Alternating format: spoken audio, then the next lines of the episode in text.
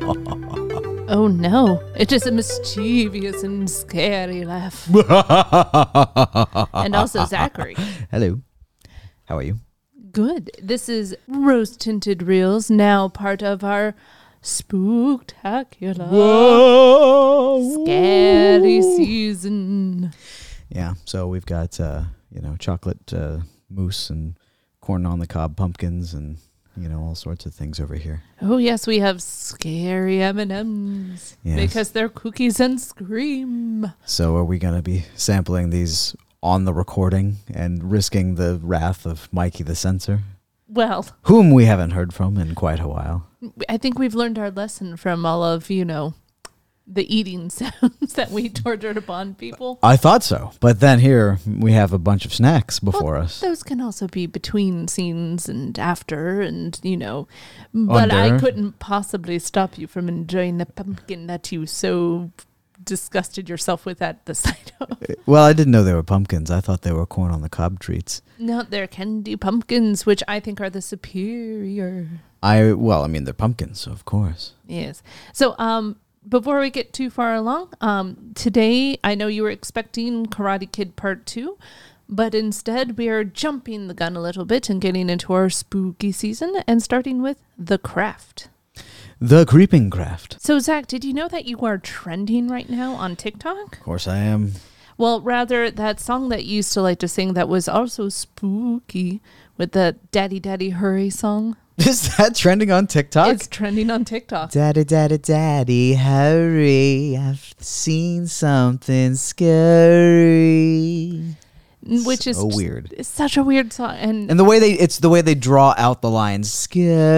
Scary. it's Ugh. just working perfectly for creepy talk, which sometimes Yeah. I fall into. So, TikTok, I don't know if you know this, the algorithm will kind of put you in places it thinks you want to be. Um, so, there's witch talk there for people who are a little witchy. There, That's actually not the way that the algorithms work. The algorithms work uh, in whatever way will maximize your time spent in the app, whether it's a place you want to be or don't want to be, whatever keeps you there. And that it actually does go the other way. The algorithm, that's why outrage media is such a big thing right now because people will stick around in places they hate Oh, much interesting. much longer than the places that they like. Huh. Yeah. fascinating. There you go. So, uh, witch talk, spooky talk, those are all the places that I'm finding myself in. And oddly enough, the berries and cream lad talk. The what? The berries and cream lad talk? Yeah, so uh, or talk. Berries and Oh, lad talk. cream. Oh. as in TikTok. Yes. Right. I'm hip. I understand these things. Yeah. the hell is she talking about, guys? So um, there was that 1990s um, Starburst commercial for berries and cream. And there's a little lad who likes berries and cream. I'm pretty sure I've referenced it before on this show before it was trending on TikTok. Maybe we're just ahead of trend. you're a trendsetter, apparently. I don't remember you saying that, so I'm pretty sure you're hallucinating, but continue. so basically, it was just this creepy kid dressed up like in Victorian garments going, berries and cream, berries and cream. I'm a little lad that likes berries and cream. And now it's popular, and people are doing these dances and remixes, and it's just all the rage. And I don't know why. It didn't need to be when I it don't know existed. why. And now it's back again. Look, we've done this before when sea shanties were all the rage, and I was very curious about them. We played some on the podcast. Mm-hmm. Would you play the, the berries and cream theme song for me? Yeah, let me let me pull. it up Please on take take over the, the iPad. It's all yours. You're in the driver's seat now. Surely you know how to use this. my- Are you just doing this to mock me? Somewhat. and to see your progress, because surely you've gotten better at this. You know how to use an iPad. You Don't have an call iPhone. me Shirley. All right, Bethany. Oh God. You tried these berries and cream starburst? Pardon me, what kind of starburst did you just say? Uh, Berries And berries. Berries and what else? and cream? Berries and cream! Oh, hurrah! Berries and cream, berries and cream. I'm a little lad who loves berries and cream. Berries and cream, berries and cream. Oh, I'm a little lad who loves berries and cream. If I may say, he's got a very. he did a high kick on him. All right, so if I may say, he looks very uh, Clockwork Orange. little bit. I, I- could see him I- in a gang. I felt like he was about to indulge in a little bit of the old ultra violence. Possibly to steal the candies. That's right. He And- needed those berries and cream, and he just wanted them. Speaking of, I'm we're talking about uh, Clockwork Orange right now. we have seen that movie a while ago now, and it won't be out to the public for another year and a quarter. You know what's funny is before we started recording this episode, I had to look back and like, what are the people I, expecting? you you named a uh, Karate Kid, and I was like, oh, she must have done her research because it's You- been a while. yeah, no, I did. I was like, okay, so we just uh We released It- part two of Amadeus. in the world. Yes. We recorded that back on my birthday, May Yeah. in May. so that just talks a little bit about how a life, uh, adult lives get in the way of. Yes, unfortunately. So, speaking of, can I have one of these pumpkins? Now they're just sitting there mocking me. I, I really Please. would like to have a pumpkin. All Eat a right. pumpkin, and then we can determine if you actually like them. if I like them better than the corn on the cob treats, Yep, exactly. what are they called? Candy, corns. There you go. you go. The, the easiest thing to remember. They're candy and they're corn. it's true. They, they are both of those things. In fact, let's. I have to say, they smell like like candy corn, and that's not good. if only they had a different so smell. I will say that of of the different candy fall treats, these are my I I, I rate these above candy corns. He's thinking. He's scratching his nose. There was he- no pick. He's look. I said scratching. There was no pick. Okay, you're outing yourself as someone who's picking because all I said was scratching. It's a reference to Seinfeld. oh, okay. There was a whole episode about a woman seeing him do this. Oh, fake picking. No, Or he was like scratching, the other yeah. side of his nose, and she was on the other side. so she she got thought disgusted. And so he was like chasing after. There was no pick. There was no pick. anyway, So yes, it was all right. It was uh, better, Better than, a corn. better than a corn. better than a corn. oh, you better believe it. Um, so um, coming up, Uh, that's a and- super offensive Irish accent, by the way. Oh, that's like the ho ho ho ho kind of thing. Oh. You know that they they would be very offended by that. The Iries. well, our friends in Ireland were sorry. Didn't mean to offend anybody. Rosario Dawson would be offended also. It sounded like you said Rosario. That's why I said that. So today we're going to be, I don't think we said, did we say we're doing the craft? yes, yes, I said that. I made sure to put it at the top of the order so we Mm. Good. didn't. Did you say your name? oh, well- I'm Allison. I think I said your name. Yeah, you said my name and I said nothing. I did not reciprocate. I don't remember what was wrong with me at the time. Maybe I was doing a spooky voice. You were dead at the time. I was dead at the time. You I was run- on the moon. With Steve Uh, Steve, he's still there, you know. He never made it back. on the moon. Oh, yeah, that- he's probably dead at this point. That's really sad. At this time. So, what news do you have? News, news, news. Well, uh, so since I told everybody this in an episode that won't come out for another five years, I'm going to restate that uh, I am starting a new podcast uh, that we, I think, have an official name for now. Allison is shrinking in disappointment and sadness and betrayal, perhaps. Well, I think part of it is I come in and my microphone had been adjusted, my settings had been It's like you've adjusted. been cheated on. It's a little bit. It's like I came in and just knew something was a little wrong. I'm the puppy that knows you were playing with another puppy while Mm. visiting a friend's house. Uh, well, yeah, sorry. You're not. I'm a little sorry. I would like a chocolate though. Go Oh, look help at yourself. that. Look at the, oh my goodness. What shape is this in? A a boo ghost. Ooh, it's white chocolate. There's regular ones. I've been. It's been fraternized. it's yeah, it's been fraternizing. I, I don't want anything that's even touched that wrapper. So, anyway, uh, yes, I'm starting a new podcast uh, that I think we're going to be calling Council of Three colon. Oh, this is a regular chocolate. Thank you. Uh, I'll let it sit here for a little bit, and so it can decontaminate. Colon Pod Wings Cast Words.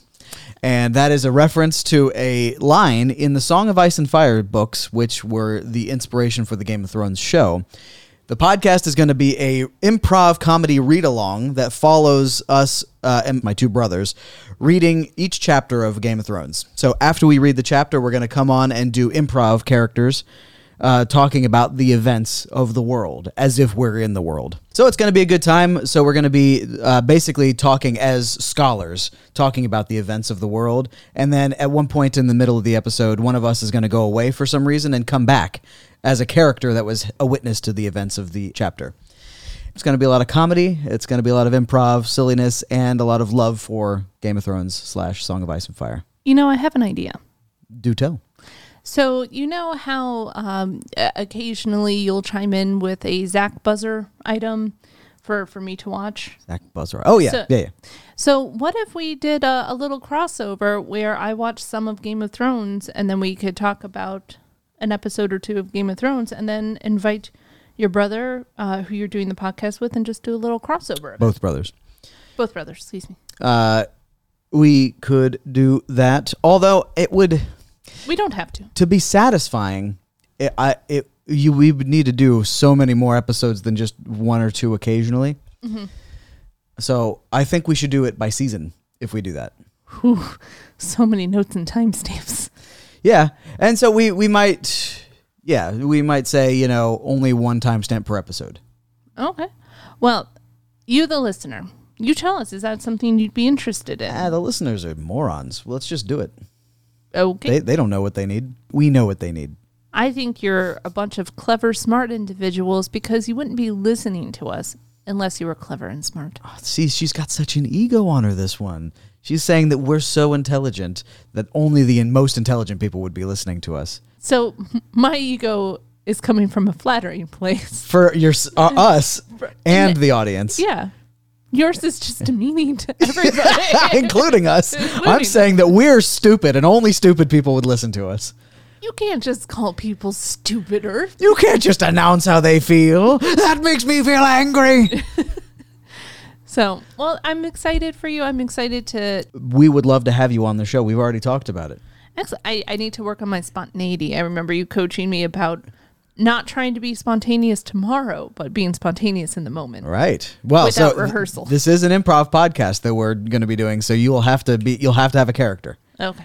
And uh, so this character will either have to be like a witness to something in the thing, or you'll be like a a guest uh, in our council. So the the thing our podcast is called the Council of 3 Mm-hmm. So we've been captured and set aside so that we can uh, look into this crystal ball at the events of the world and summarize them for higher beings. Huh. Kind of like the fates. Yes. So you can come on as perhaps a guest, uh, fate or council member, Hmm. to give testament to an event. Interesting. I but like it. you would have to read the books. I, Well, not all the books, but like whatever chapter we're on. yeah, at it- least. that will require advance notice and then uh, probably some sort of list of who. any kind of list of who is going to blow your mind. I'll write a couple names on your hand. That'll be all right. Chi Chi. yeah. And uh, Just say a oh, few no, words. It's a little, it's a little melted. Um, Gimli. And yes, of course. Treebeard was somewhere around there. I'm sure of it. Why couldn't you have just done Lord of the Rings? Well, I thought about it. I've actually been getting a lot into the lore of uh, Lord of the Rings, including the, the newest book, uh, The Nature of Middle Earth, which has a lot of tidbits, including I, maybe I brought this up on the last podcast, but elf sex. oh yeah, you you did because. It divulged into an interesting nerd, pervert nerd conversation, if I recall. Oh, I don't remember. Was that on? Did I just break your brain by moving my finger in a circle? Well, do you remember how my eyes do that weird shaky Oh, I remember. thing? Yes, of yeah, it, it just triggered it, and I know it freaks you out, so I was trying. Oh, you were saving me. Well, thank you. I thought that I like hurt you in some way. No, I was just trying to. I was like, no, no spooky, or lots of spooky. Don't do it. And no, it happened during Unforgiven, which is also another. So there's, Yeah, we've done many. yeah. So the the next episode outside of the spooky season that you'll get is Karate Kid Two, Mm-hmm. followed by Big Trouble in Little China. Oh, Followed by Clockwork Orange, followed by Unforgiven. And I will say that we have some really great guest stars coming up um, outside of our spooky season, uh, including my hubbin for Big Trouble in Little China. And I have to be very careful not just to say Big Trouble because That's Tim a different Allen- movie. That's a better movie. Tim, 10 out of 10, maybe 11.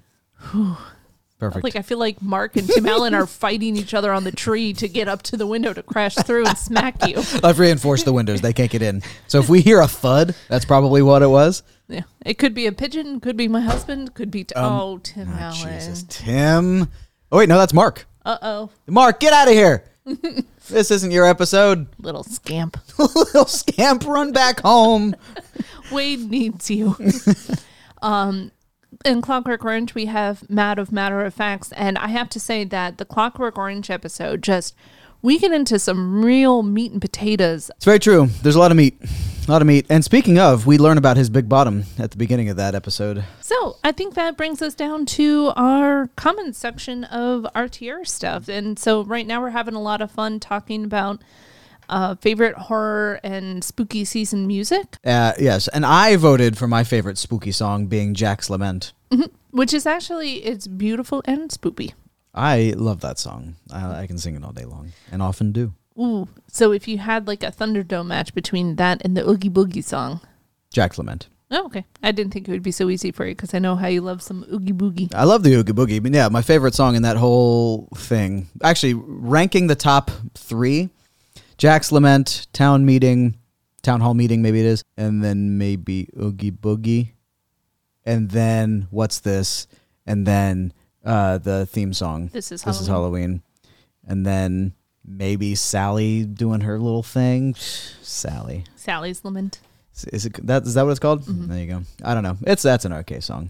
I do like the Fiona Apple cover of it. Yeah, it's pretty good. It's pretty good. Jack's Lament is very good though. I do like that one. So I think Yeah. this is Halloween. Um, Kidnap the Sandy Claus. Uh, what's this? Mm-hmm. Uh, what's this? Is your number three? and then uh, Jack's Lament. Just because it's a little more morose, and usually when I'm listening to Halloween songs, I'm kind of doing it in a pickup kind of way, like trying to get me in the. Well, see, when I was in middle school and high school, I was living the hot topic life, and uh, I watched a lot of Nightmare. Mm-hmm. you Before join the Christmas. Black Parade. I just that sort of sound really struck a chord in me. Yeah, that very gothic feel. I will say that we have one exciting new follower, uh, or I should say two exciting new followers. My friends over at the Dark and Devious podcast, a true crime and spooky things podcast. And um, while they live in the Midwest, it would be interesting to maybe do a collab with them one day. But that's exciting. So, are you ready to get into Act Two? Inside the reel, yes. Uh, so let's do the synopsis. What's the uh, correct synopsis? A newcomer to a Catholic prep high school falls in with a trio of outcast teenage girls who practice witchcraft, and they all soon conjure up various spells and curses against those who anger them. My uh, bad scenario is, uh, in the words of my chemical romance, teenagers scare the living hell out of me. Oh, uh, that's also in the words of uh, Steve Merchant. Oh, He hates teenagers. They scare him. Stephen Merchant, because I know you listened. Um, Mm-hmm. They they also scare me. There's a reason why I decided not to become a teacher. It's because I cannot be amongst preteens or teenagers because I notice it just brings me right back to that insecure place. Yeah, yeah. They're all horrible people. They really are. They're the worst. Yeah, they should be put in prison. I think until they're like twenty. Or like a an island. Yeah, put all teenagers on an island. Yeah, and we'll come back and get them once they got all those you know pesky hormones out of the way. Or can we inject them with something that just calms them the hell down? Sedate sedate the Let's just- teenager. I think that's my policy. I'm going to run for a government platform or on the platform of we have to sedate teenagers. Teen sedation. Yeah. Oh, that sounds like a terrible idea in many ways. That sounds like a rock song. It, it kind of it sounds like something that uh, Nirvana would have released. I'm just a, a government teenage sedator. Awful. Thank Awful. you. thank you. Thank you. All right. So my bad synopsis is Star Wars meets Hocus Pocus meets Carrie. I like it. I don't think that's bad. I think that's apt. Well, there you go. Are you ready to get into some trivs? Yeah, let's get some trivs over here. That is a powerful small trivia section. Don't look at my quiz. I got a lot. So do Well, you want to go first? Why on earth would I do that? You've got more than I do. You go first, Okie but dokie. don't take any of the good ones. Challenge Sean. I guess.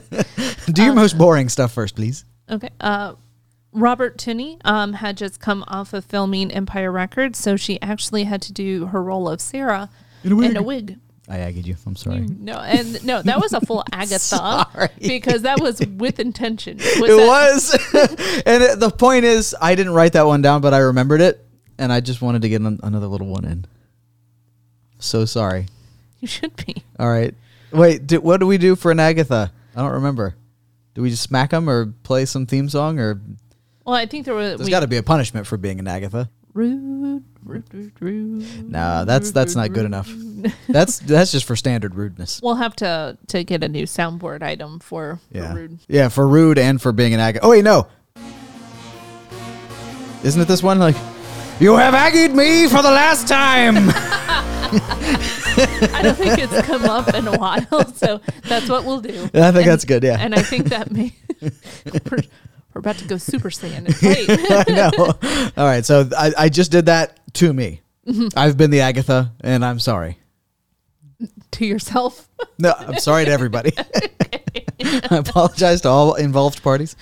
Uh, Sarah was uh, Sa- Sarah. Sarah was in the pilot episode of House. Go on. Okay. Uh, most of rats, bugs, and snakes in this film are real. The animal wrangler for this film, um, Boone Nar, which is quite a name. It it sounds don't like mean to someone who would laugh. Wrangler. Look, I've this is like the second episode, I think, maybe more, where I've laughed at people's names. The other one was in Amadeus, where, where it was Didymus Bip, Bipsquapton. Uh, von Bibbidi Boom- Dittersdorf. Ditters von Dittersdorf. it's ridiculous. It it's a silly name. is. Um. So is Bondoof or whatever that guy's name is. Boonar. Sure. Boone Boone. Nar. Well, also Skater, Ske- Skater, Skeet. Skeet Aldrich or whatever his name is. Uh, the love of Kai's life. Call me Skeet. hey guys, I'm Skeet.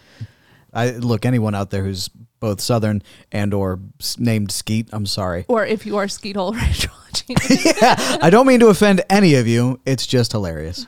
Um, so Boone said that um, they had the largest quantity of reptiles um, that he has seen on screen in years when they filmed this. Um, and More or less than Raiders of the Lost Ark. he did not comment specifically on that. Um, but they actually had to digitally enhance the movement of the snakes because on set it was so cold that they actually started falling asleep. But they also wanted to keep the snakes docile because some of those were fighting breeds. Yeah, it's cold blooded. Yeah, I believe they had a problem with the snakes fighting on Raiders of the Lost Ark, if I remember correctly. That is accurate. And also, was it the director of photography that had to sub in for somebody? I think for the lady, the Miriam. the first one going Andy. Mir- Miriam. Yeah, uh, she wouldn't be in there with the snake, so I think the director of photography had to throw a dress on, and I believe he got uh, bitten. Oh, so she was right to be afraid. Sure. well, I mean, he survived. I think. but he had a story afterwards. I mean, to be fair, the second movie To was be fair. uh-uh. To be fair, I believe the second movie. I mean, I know the second movie was terrible. Maybe that's because he died or he was in the hospital for a time. Man, you just spread a rumor. Like you, this is how those false stories like spread. Like they're uh, one of the Munchkins hung themselves in the Wizard of Oz. Like this is how those rumors start. Did you hear that a guy got bit by a snake on Indy Jones and and died? And that's the reason the second one was terrible. yeah, had nothing to do with the the girlfriend of the director at the time, Maybe if they had shot her better. or at all. I mean, she really could have been shot, and that would have been fine. Hey, I like this idea. Let's kill her. So In the movie. in oh that too. So Andrew Fleming states in the DVD commentary that a PG-13 rating was intended for this movie, and they followed all the guidelines to earn that rating, which is interesting because they don't publish guidelines. So he this only person's gave one lying. fuck. he only gave one fuck. That is true. There was only one fuck in this movie. um, but it's interesting because it said that, but the MPAA famously doesn't give the guidelines to achieve certain ratings. So I don't know how they were doing that. I guess you can talk to people there because apparently when they say like you've got an R rating and so you are and you ask them, all right, what do I have to do to get a PG-13 rating? They apparently won't tell you. They'll just say do another edit and send it back to us, and we'll tell you if it's good enough. Interesting. So I don't know how he's doing that, but apparently also they give preferential treatment to big studios, so you know, there's a whole thing. Um, anyway, so they got a, a an R rating in the end because there was a bunch of teenage girls using witchcraft, and that's against God.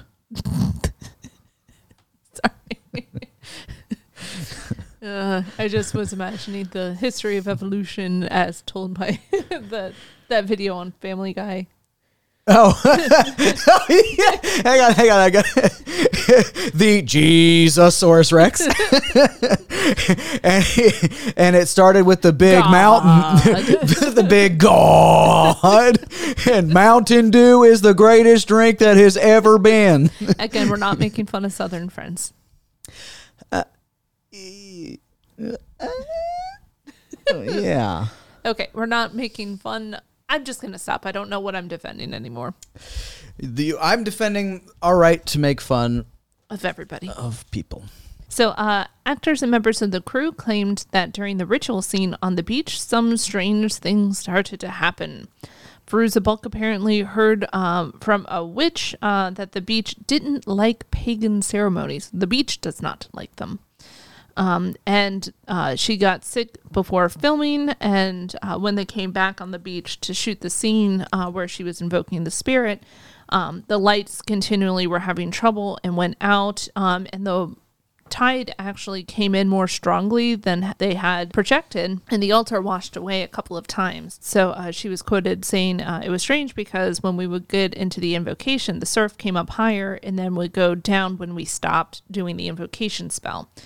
Tooney, on the other hand, believed that there was a more natural explanation for everything that happened while on set, so there was a little bit of a Sarah versus Nancy happening behind the scenes. Science versus uh, paganism, and Nancy versus Reaganism.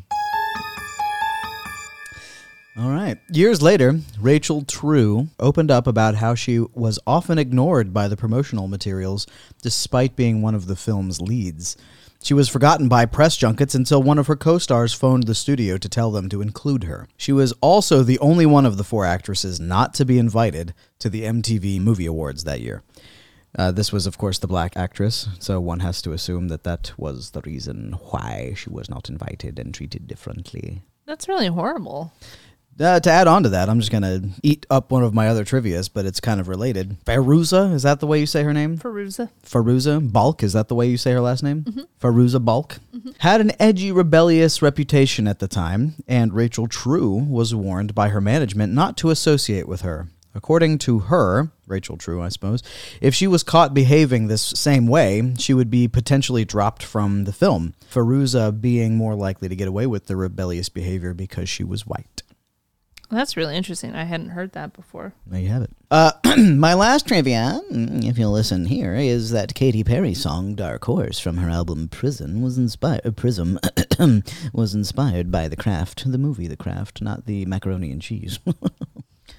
Which is also a good craft. it is not. Katie?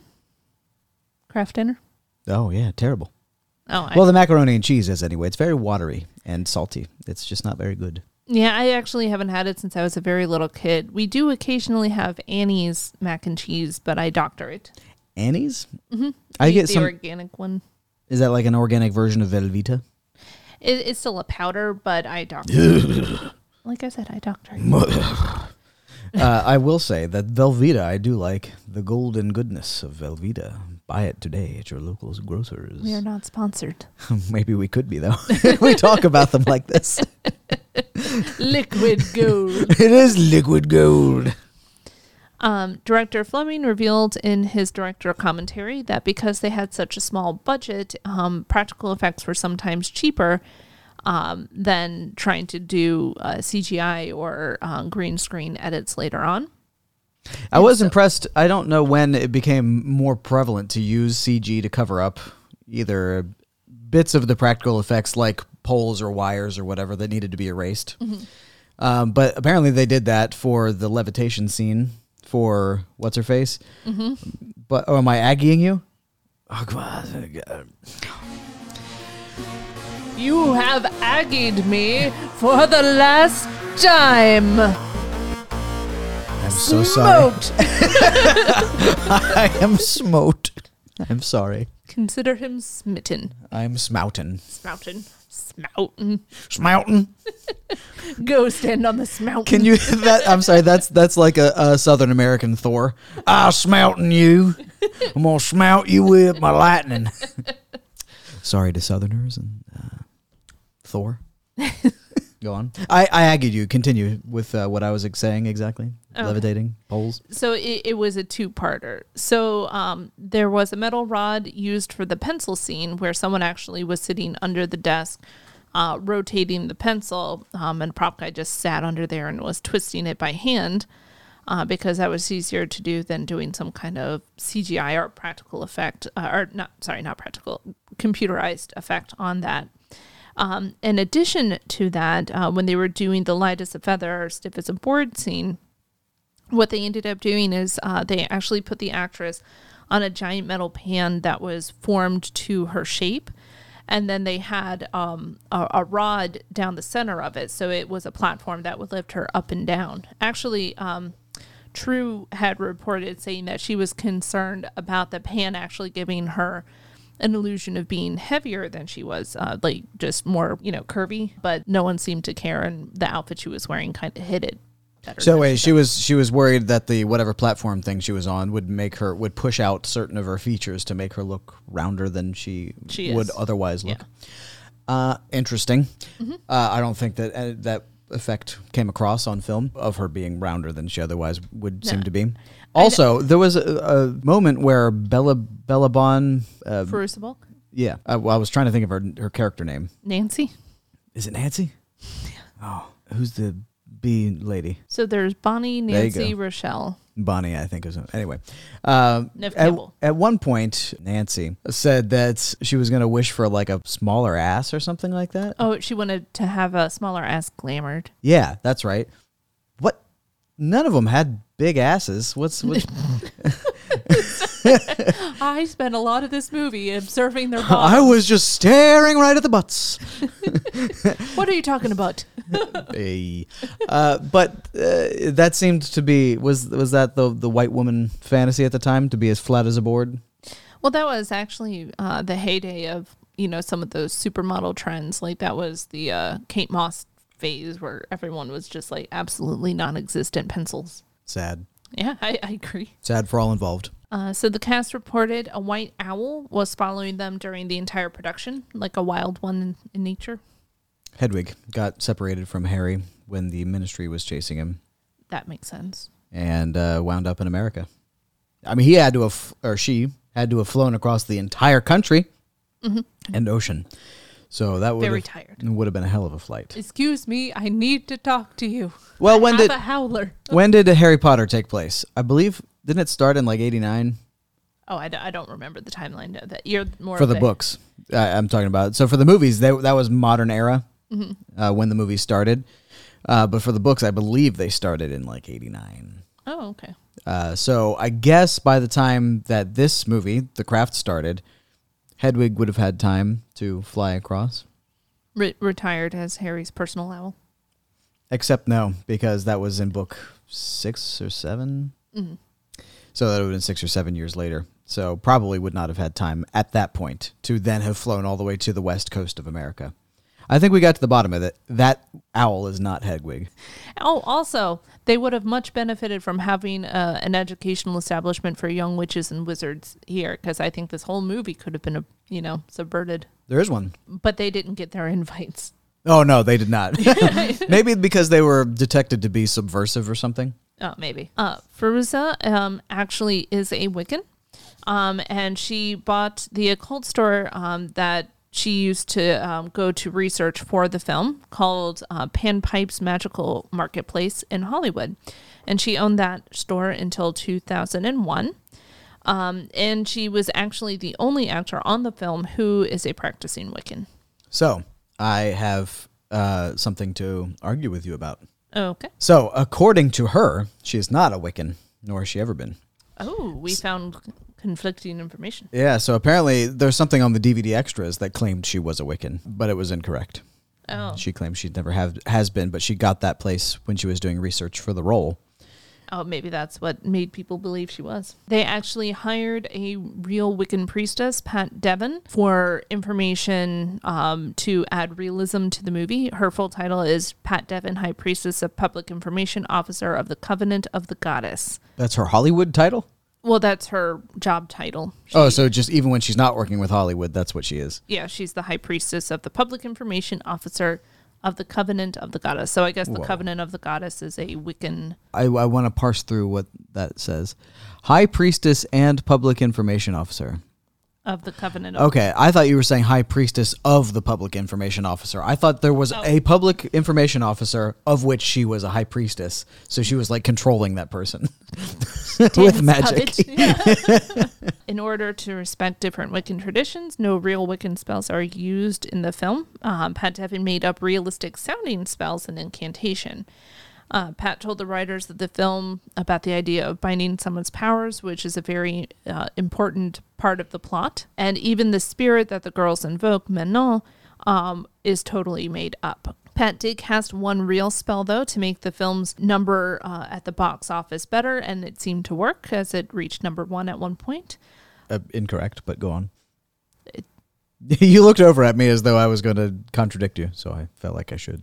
Oh, I was like, did it not? Do you have a counterpoint? It, yeah, he didn't cast a real spell, and the spell didn't work because spells don't exist. But go on. Patricia Devon is a lady. Th- That person didn't do it either. Okay. Okay, well, it's now quiz time. All right. I'm very scared. All right, so here we go. We're in quiz time, and let's all calm down. Stop laughing. Thank you. Okay, so question don't look at my answers. Number one What was the name of the racist blonde girl who bullied Rochelle? Laura Lizzie. Final answer? Mm-hmm. Correct. One point for you. Keep Yay. track. Just put it on your fingers. Uh, what corner does Sarah call? The North? Question number two. Uh, is that your final answer? Yes, the powers of Mother and Earth. Correct. Give yourself a little point. Uh, question number three. What was the name of the witch that owned the occult shop? Lyria. Say it again. Lyria? Final answer? Mm-hmm. Incorrect. Interesting. Okay. Illyria. It's Lirio. Oh, come on. I'm sorry, that's a different name. It's awesome. I, I challenge. I challenge. That it's Lyria. Mm-hmm. Okay, let's look it up. The- At least where I, I copied and pasted it. So the source that I got it from said Lirio. All right, we've got a quiz time challenge looking up No, it says that on IMDb. Lirio or Lyria? Lyria. Lirio. There you go. Challenge is Ooh. forfeit, I'm afraid. The actor's name is Assumpta. Assumpta Cerna. Question. Okay, so you did not get a little point for that one, I'm afraid. So, question number four. How much money did Nancy and her mother receive for after the mother's boyfriend died? I can see them stamping around the trailer saying the number. Yeah. A hundred and seventy six thousand dollars? Final answer. Mm-hmm. Final answer. Mm-hmm. Final answer. Okay. Yes. Uh, incorrect. Uh, It's one hundred and seventy-five thousand. Oh, That is some bullshit. I'm sorry, that's the truth. I'm aware, but it's bullshit. Well, Zebos, they're bullshit. so I'm afraid you don't get a little point for that one. Question number five: What singer does Nancy's mom have playing in her jukebox? Connie Francis. Final answer. All her life, she thought life was having a jukebox that played nothing but Connie Francis. Final answer. Yeah. Final answer. Absolutely. Buzz it in. I'm afraid that's correct. I knew it was. that one I was positive. What if I said no? I How would upset have would you just be? flipped the table. I would have blown out all your little candles there. Don't. I, already a few have gone out. Uh, all right, you get a little point for that one. Rack it up on the finger. I did. Okay. Question number six. Complete this metaphor that Nancy uses to explain to Sarah that or what menthol is. And by menthol, I mean the, the name of the, the fella. Manol? Manon. Yeah. Manol. I- Is he, he's French? Manol. You gotta. Ugh. As we learned in our last episode, you're a master of French. Oh yeah, what was the French thing I was saying? Ingenue. Oh. Ingenue. You got to you got to give it a lot of stank. It's French after all. like a nice cheese. Anyway, so complete this metaphor that Nancy uses to explain to Sarah what Manon is. If God and the devil were playing football, Manon would be what? the stadium that they played in, the ground that they were standing on, and the sunshine. Final answer? Don't. I know you were about to ramp up another like three. You're correct. Thank you. Give yourself a little point. All right, question number seven. When the four girls went to the ocean to call the corners, what corner did Bonnie call? South, which was unusual because she was usually east. Final answer? Mm-hmm. You're correct. Yeah. South is the answer. All right, give yourself a little point. Question number eight What was the name of Nancy's mom's boyfriend? Bill? No. That's a lie. That's the name of the pony in Lord of the Rings that Samwise brings along. He's a good pony. Mm-hmm. But mines are no place for a pony. No, he was very loyal, though. Oh, God, what was his name? His name's Bill. He came with him all the way from the Shire. Because she's she was arguing with him about bills. Can't even pay a bill? What are you- It's the storm that knocked the power out. Her name is Grace. I could. Grace! She died 30 years ago. Um, I'm going to say Ed. You're going to say Ed? I don't think it's right, but that's all I got. Final answer? Yeah. Incorrect. It is Ray. Right. Oh, okay. Yeah. He was never really a consequential character, so I never bothered to learn his name. Oh, he was for Nancy. Oh, yeah. Changed her life. Yeah. Yeah. Gave her a psychosis. All right, question number nine. When the girls went to the ocean to call the corners, what corner did Rochelle call? West. Yeah. It's the only one left. uh, question number 10. Other than the leather choker with spikes, what necklace did Bonnie wear? And by Bonnie, I mean Nancy, of course. Uh, she wore a dog collar. That may be the one I'm talking about Oh, okay. Uh, the leather choker. she also wore a crucifix. Did she also have one on wore her a neck? Eh. neck- Yeah, she wore a dangly long one with a rosary. I'll accept that. Uh, the one that so give yourself a little point. Um, the thing that I was thinking of though was she had like a there was a scene when they went to the store and she was trying to buy this book and Oh, she had a candy necklace on. yeah, and I thought it was so funny because in that scene she was like, "I am a grown woman and I can buy any book I want or whatever," and I'm like, "You literally have a candy necklace on right now." I cannot take you at all seriously. anyway, all right. So how many points did you uh, hand? Six points mm-hmm. out of a possible ten. Not bad. I'd still think that Lirio's name should have been Liria just because the She's a effeminate, lady woman. Yeah, the effeminate A. Hey, that's how she was named. True. I just and I even think that when they were talking about her, they called her Liria, They might have just been. mispronouncing. Well, apparently the actress that played uh, Rochelle, Mm-hmm. something Rachel True, she was from New York, and I think one or two of the other ladies must have been from Canada, because they all had accents. They all had stuff that was not Californian, Mm. I well, Robert so they would say "sorry" instead of "sorry." uh, Feruza especially. I'm sorry. Sorry, yeah. So sorry. I'm sorry. oh, whoops. So are you ready for act three? Oh yes, is this movie? Oh no. So I will say that I gave this a pretty high nostalgia rating. Um, this movie actually meant a lot to me growing up. I saw it, you know, right around the time I was going into middle school, and I just thought these girls were so cool, and I wanted to be just like them. Which one Just- did you want to be just like? At the time, I wanted to be just like Sarah. Sarah. Adult Allison thinks Sarah's she is kind of weak until the very end, but uh, She she gets s- Lilith or Satan into her, and then she can take control of this. Mano. then she can take charge of the situation. But without him, he, she's nothing. What does that say to women? You need a man, a French man named Manon, a French godman a French god man. who is everything and nothing. So I gave it a nostalgia of eight out of ten. Okay. uh, I, before I started watching it again for the podcast, I just really quickly jotted down my predicted ratings for you. Mm-hmm. And your heart rating I matched at five and five. I shall not say if that's correct. Let me look at my notes. Mm-hmm. Let's see. Let's see. Hmm. hmm. Oh, oh, my goodness. You couldn't be more. Um, all right. I couldn't be more. You couldn't be more. That's lovely. Okay, so this is not something that's directed at you. This is something that's directed at Apple, the corporation of Apple computers. And I'd also like to send this off uh, into the ether to both Google and Amazon and perhaps Netflix as well. I think that in like having Spotify and Apple Music, you can make playlists of music. I think that you should be able to make playlists of movies and television shows. And not whole television shows, you should be able to select specific episodes, put them in the playlist such that you may be able to make a Halloween playlist of movies and TV show episodes and also for Christmas. I think that we need to be able to do that because I would love to put together a Halloween playlist of movies that I can just have on in the background. So I don't always have to episodes, yeah. yeah, so I don't always have to search and find stuff. I can just leave it on in the background. Um, anyway, so yeah, let's get into it. My first timestamp is the opening credits.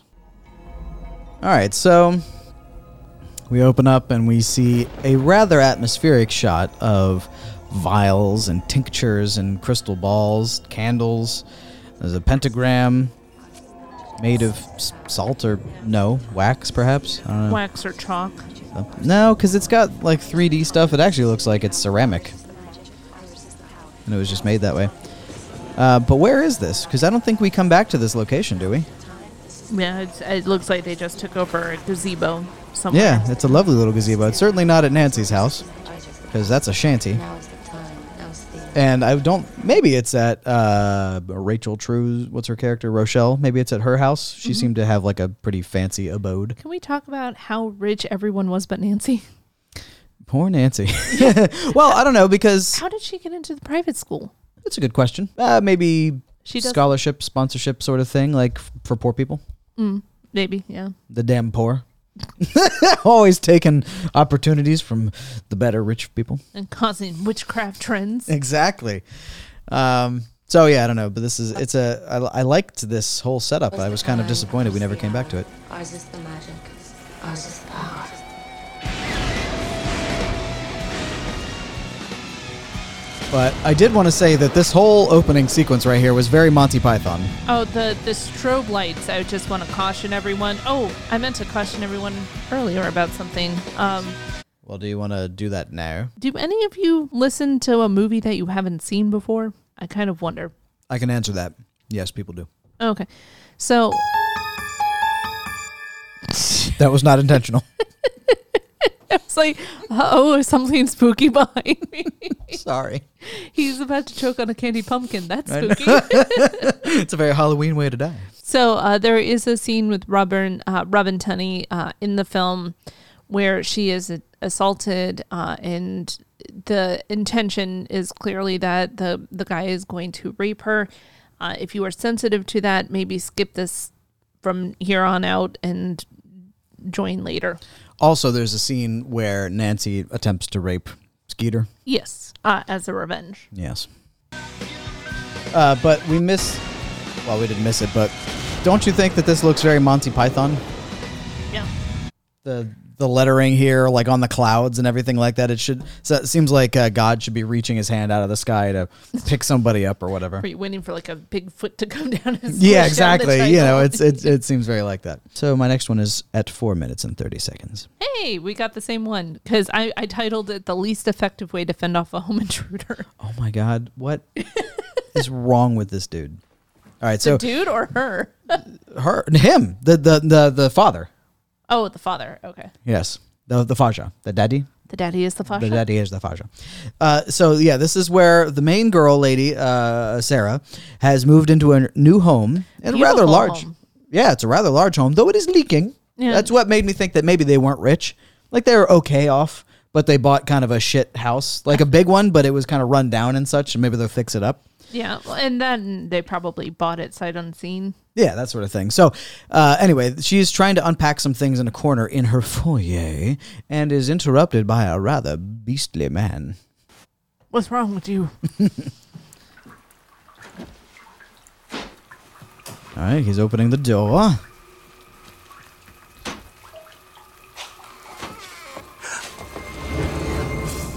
Found us out back. You want it? Well, first of all, what on earth did he just say? Found this Found- out back. Do you want it? Okay, all right. I mean, he couldn't have mumbled more. Relax. What's the matter with you? Relax. Also, it's it's the mumble and the soft voice that doesn't match his mouth. What's wrong with you? Well, he's. It, I mean, it's, What's it's wrong not with you? exactly. It wasn't out of sync, but his mouth is much more emphatic than his voice is coming out. Mm-hmm. So it's clearly ADR, and it, they just kind of made it sound different. All right, father comes down the stairs to chase the fella off, grabs the thing, chases him two inches, and then stops. Okay, so this is like uh, i- in psych- psychology terms and also in first person shooters, people talk about things in terms of object permanence. This is object impermanence. He lost sight of him for a moment and was like, well, he's clearly dead or doesn't exist or never did. Oh, he's a merchant in Skyrim. Exactly. so it's just so odd to me that he's clearly this is all his property right Mm-hmm. here. It's like a walled in area. He ran two inches away and then he's like, that's good enough. I'm just Hmm. Clearly going to he's turn done. around. He's never going to come back, or he'll he'll surely have gone completely away. Don't call him Shirley. Well, I know I'm calling this guy Shirley. Um, Oh, okay. I, uh, I I've got to say that this is some bad uh, bad fathering. Mm-hmm. He, he should be brought up on charges. Well, he also raised a daughter that fight or flight instinct is to roll around on some boxes. Well, main characters are often like that. I mean, think about it. Harry Potter often falls backwards and drops his wand. Frodo falls backwards and drops his sword on Weathertop. And, I, And other her places. response kind of to me reminds me a lot of uh, classic horror movie actresses where they would defend themselves by hitting with the soft part of their hand, like no. Uh, yeah, there was a fight later in the movie where uh, Nancy is whacking her and such, and just doing the hand to hand kind Mm-hmm. of this sort of thing flail. oh, it's an epic cat fight with magic. Anyway, do you have more to say here? No, I just uh, rewatching that as an adult, I'm like, man, she really had no interest in defending herself at all. Like, Hmm. So by no, you mean yes. uh, my next is not till nine minutes forty six seconds, and I just want to say that can you believe this is the guy that holds Kaya's heart? Yes, because I know her. But I will also say that I have no idea why she likes him so much. M- She meaning Sarah. Sarah. She seems a little out of his league. She doesn't seem to be the sort of person that would be into someone like him. I don't know, but it's about leagues. They play in different leagues. And they play different sports, if I'm honest. And I don't know why she seems so taken with him. Well, she doesn't even know. High school doesn't make sense.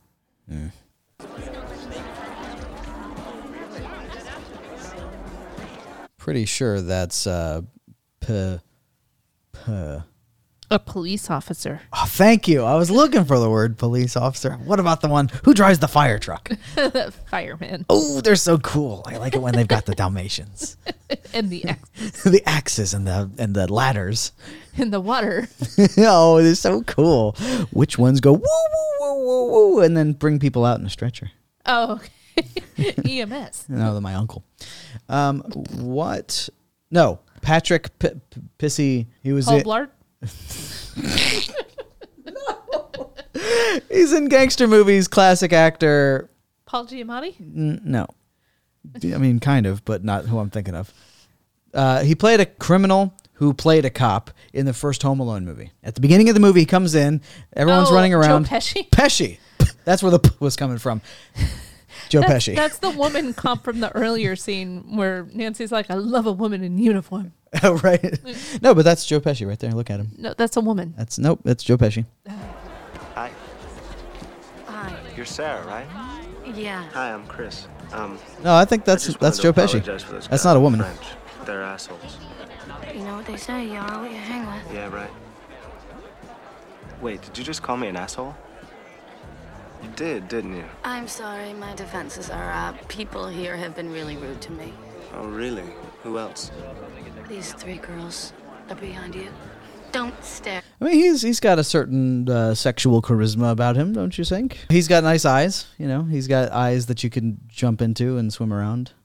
I guess. You don't think so? He, uh, Skeet Ulrich was never Skater. my, my type. And I think he looked better with Billy Loomis's hair. That's much better hair for him.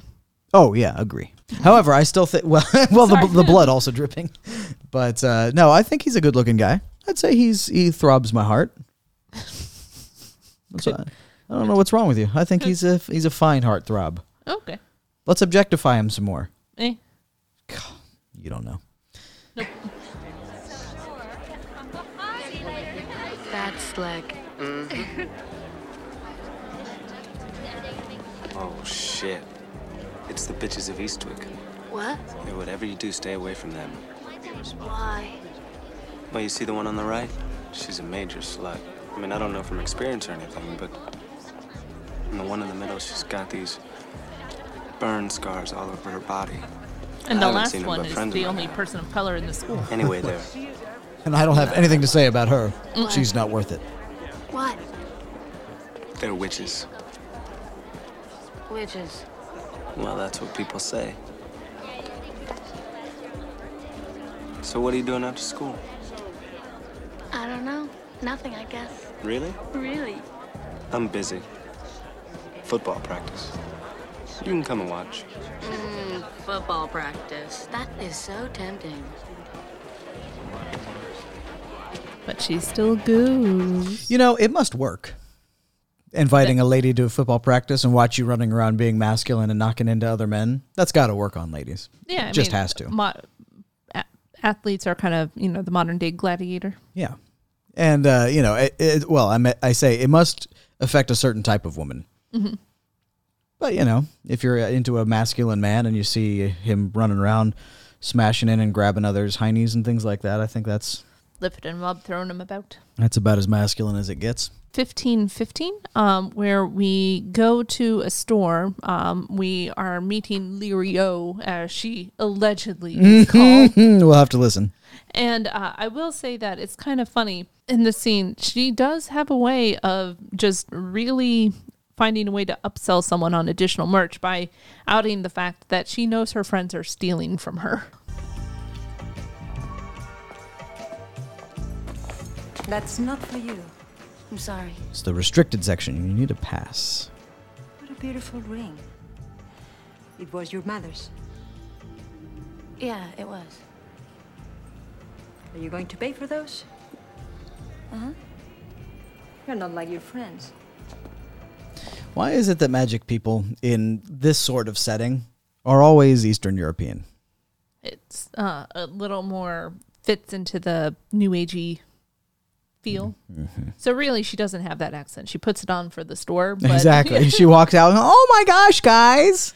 Actually, it's really funny in the Buffy TV show. Um, one of the shopkeepers does do that projected accent of like some kind of nondescript European accent, you know, um, Eastern European accent, and then someone comes into the store who he recognizes as an actual practitioner of the the arts. Oh, I thought it And- was going to be like an actual Eastern European. I was like, that accent's terrible. it was, it, someone who we knew actually practiced. He's like, "Oh, sorry, I just put that on for the the tourists." there was a, a moment like that in Psych as well.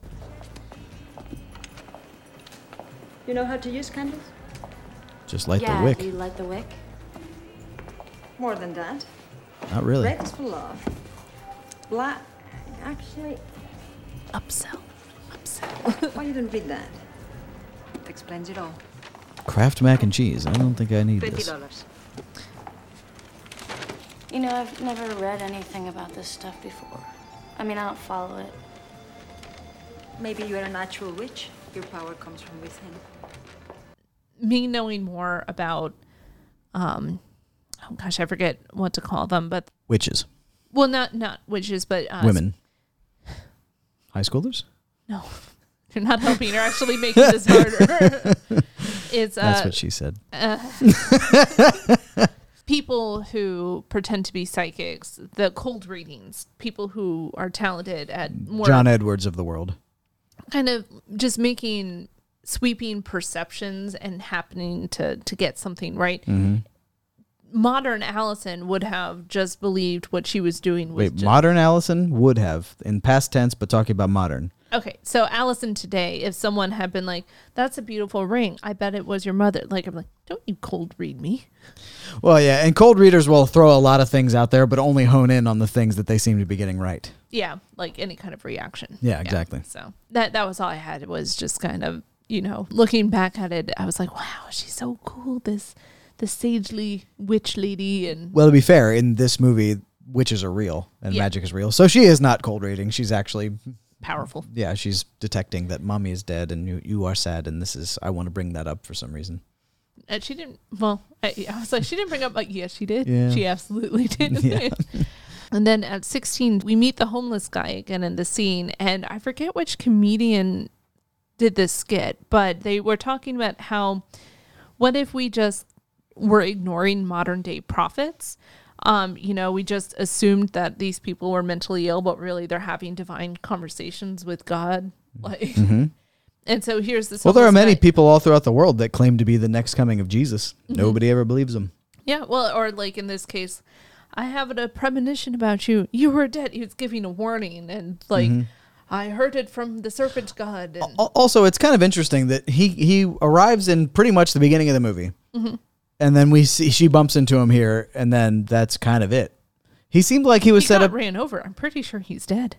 That's true, but like it seemed like it, it they were was setting him gonna- up for like some sort of payoff at the end. Like he was either gonna like unexpectedly save the day or be part of the evil villainous plots or something like that. Well, part of me was interested in the fact that had every time we see this man, he's holding a serpent. Yeah. And serpents are something that she is feared of and something that Nancy seems to have control over. So, you know, what if modern day prophets were these people that we just assumed are crazy, but they're actually having prophetic conversations with God or deities?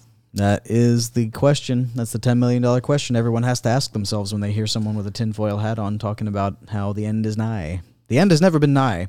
When they've Now claimed it it's a has little been, uh, nigh. it's nigher than it was, I suppose, but it always is. deep. There you go.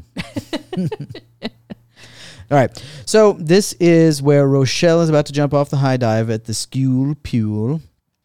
And uh, the Apparently, blonde. this school has a really great high diving team. Yeah. Well, this school just seems to have a good setup for many things. So Ben Stiller's wife is uh, checking her out on the uh, sidelines. Mm-hmm. And he, she's uh, Rochelle's about to jump off the high dive, and she's going to be heckled a little bit. Oh, here you go, here you go. Shark! I don't know how. First of all, I don't know how you can mess up once you're already that far into the dive, like into the flip. How can you mess up that badly? Um, if she, To the to the point where you're like you you she hit her back mm-hmm. rather than like trying to go in hands first or head first or whatever. She, Yeah. she didn't slightly mess up her form. She was in a completely different position. yeah, I, I don't think she would have had a successful dive, regardless of the shark. Yeah. Uh, anyway, so now they're in the changing rooms, and Ben Stiller's wife is going to have some more things to say. Oh, God, look, there is a pubic hair in my brush. Oh, no, wait, wait. That's just one of Rochelle's little nappy hairs. I so did not expect to hear that. Or the next line. yeah. Why are you doing this to me, Laura? Do you think you're funny? You really want to know why? Yes, I really want to know why. Because I don't like Negroids. Sorry. On TV edits, she Wild just stuff. goes, sorry, and walks away without giving any explanation. Yeah, I saw that they they had an alternate version where she doesn't do the racial slur and I guess doesn't talk about her hair. Maybe she does talk about her hair. I don't know. But Yeah. it kind of removes the motivation for her to uh, curse her in, when they're doing their little witch spells later. So no, in the um the TV edits I've seen, she'll make the hair comment about the brush, like. Oh, So she there's- does say that. yeah. She says the thing about the nappy hair. but she doesn't say anything about um Oh, well, that, I mean that's that's enough motivation, I guess. The thing I was reading said that it had completely removed the motivation. Oh, which maybe I, I've seen, I guess, specific TV edits. So maybe there's multiple TV edits. I have no idea. But maybe they were just like, oh, calling her, saying that she's got nappy hair or whatever isn't motivation enough. That's also possible. I maybe they were just wrong about that. Um, anyway, yeah, I just thought that was a really wild moment I wasn't expecting to see in this movie. But Racism, later, yeah. apparently, uh, Rachel True has said uh, subsequently that uh, she was initially kind of put off by this scene, but said that she thinks it's it, it's important that they had put this in the movie. Yeah, she. Um, I had read an interview that they had with her where she said that you know she really related to the character because she went to a majority white high school, so this sort of behavior was something she experienced. Mm. Yeah, yeah. So um, they took a field trip and they are indoctrinating Sarah to the coven. Indoctrinating. I think I just said doctrinating. with that. she's becoming a doctor. she's getting her doctorate. At a very young age, she's Doogie Housering. That's right. All right. So anyway, yeah. So they're in the uh, woods, the shadow dappled woods. It's very beautiful. They're gonna do their little satanic rituals, and they're kissing each other, in a very As European above. kind of way. stabbing the earth. That seems kind of weird, though. Why would you want to stab the earth? Don't you worship it? All right. So they're piercing each other's fingers, drawing blood, pouring it in a wine goblet, putting A ritual other chalice. stuff into it.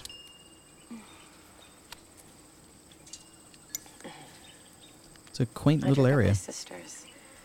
and I ask for the ability to not hate those who hate me, especially racist pieces of bleach blonde shit like Laura Lizzie. right on. She wanted to the strength to not hate the people who hate her. including So the- Reese's Pieces of bleach blonde shit, Yeah. like Laura Lizzie. So, and the the incarnation of that wish, the reification of that wish was her the lady's hair falling out. Yeah, it's basically um, some sort of whatever this universe's version of karma is. So the transgression that you did onto me is going to come back to you. So she mocked her appearance and made judgments on skin surface values. And so the universe punished her by making her what she would consider ugly, I guess. Yeah, and so by doing that, she felt sorry for her, so she didn't hate her. Mm-hmm. That's interesting. I drink of my sisters and I ask to love myself more and to allow myself to be loved more by others. Especially Chris Hooker. I know it's pathetic. Definitely pathetic. I drink of my sisters, and I take into myself the power to be beautiful, outside as well as in. That one, I think, of all of these wishes, that didn't come true. She lost her scarring and like burn stuff on the back. But became a narcissist. Yeah, she said she wants to be beautiful outside as well as in. She did not become beautiful inside. No, no, she be- she got confident for sure. That's not the only thing that makes beauty. No. And she had many Well, other confidence things. does make you. It's it- it's it is it's something. it's the food of the wise man and the liquor of the fool. Yeah. No, yeah. So she got confidence, which can accentuate a, a beautiful personality, but she got many other traits that were not beautiful. yeah, she from it. became an asshole. So I don't know. Is that a writing problem? I think that might be a writing problem. Maybe, but she also, you know, started this journey as a what I consider to be a beautiful inside person, just very sweet. But maybe it was surface level, so people wouldn't mock her for her scars. Yeah. I don't know. Maybe she was always an asshole. So I think they should have rephrased her wish as I want to be made as beautiful outside as I am inside. And then that would have proved that she was never beautiful inside. She was it was a coping mechanism. She was being nice to people so they would be nice to her. Mhm. And otherwise she would have been mean all along. Scars made her humble.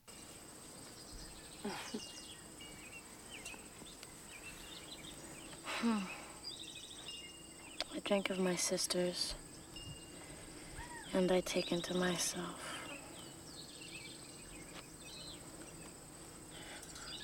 all the power of Manon. That's all?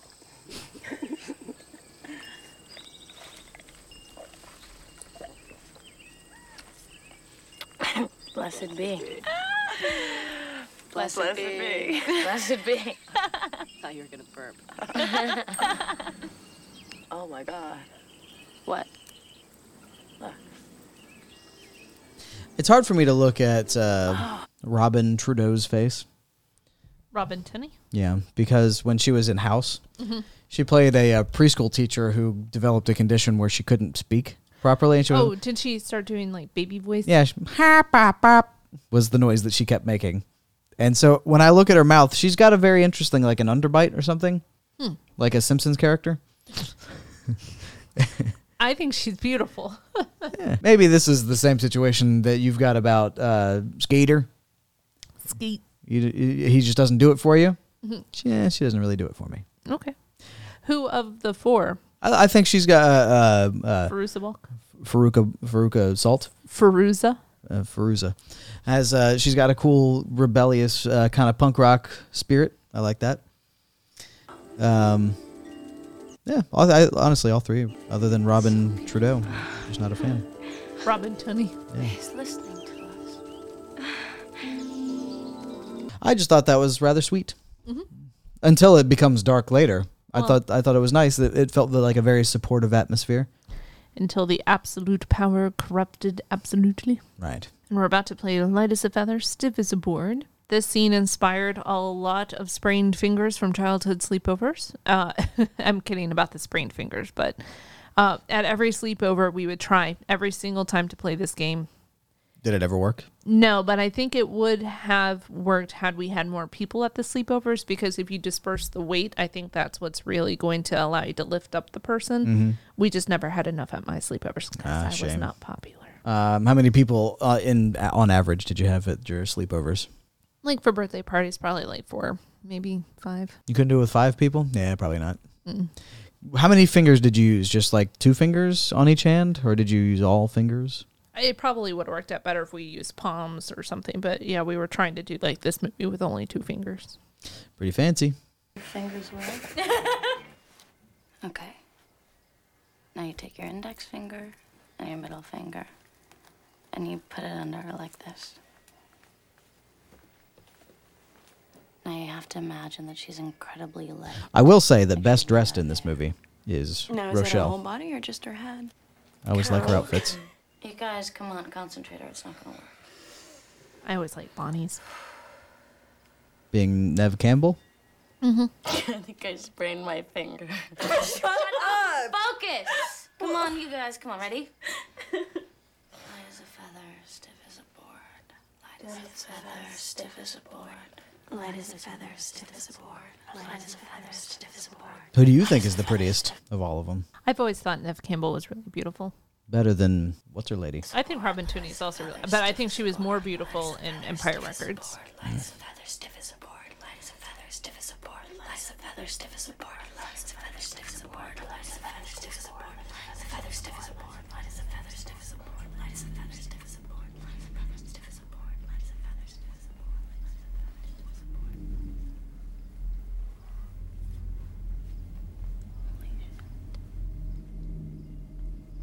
They have successfully levitated her. They're all shocked.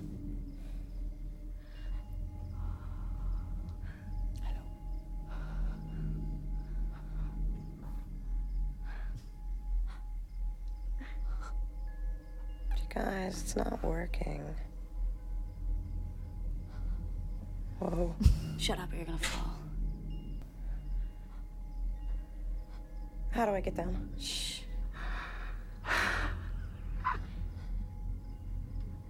Who's got the instructions? Just keep concentrating. Amazing.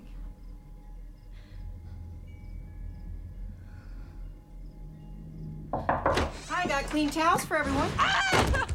Oh, my butt. What's going on in here? Nothing. Why? Are you girls getting hot? Are you smoking the pot? I like that scene. Did that ever happen to Guys you? getting high. Did your parents ever accuse you of trying to get high with your friends? No, but um, I was a goody two shoes. I had never really got in trouble for things, so So you did do evil things, you just never got in trouble for them. no, I really, I'm such a lameo that I never really did anything that bad.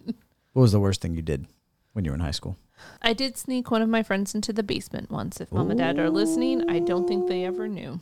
They probably don't care at- at this point, right? At this point, they don't care. Yeah, no, it was my friend Matt.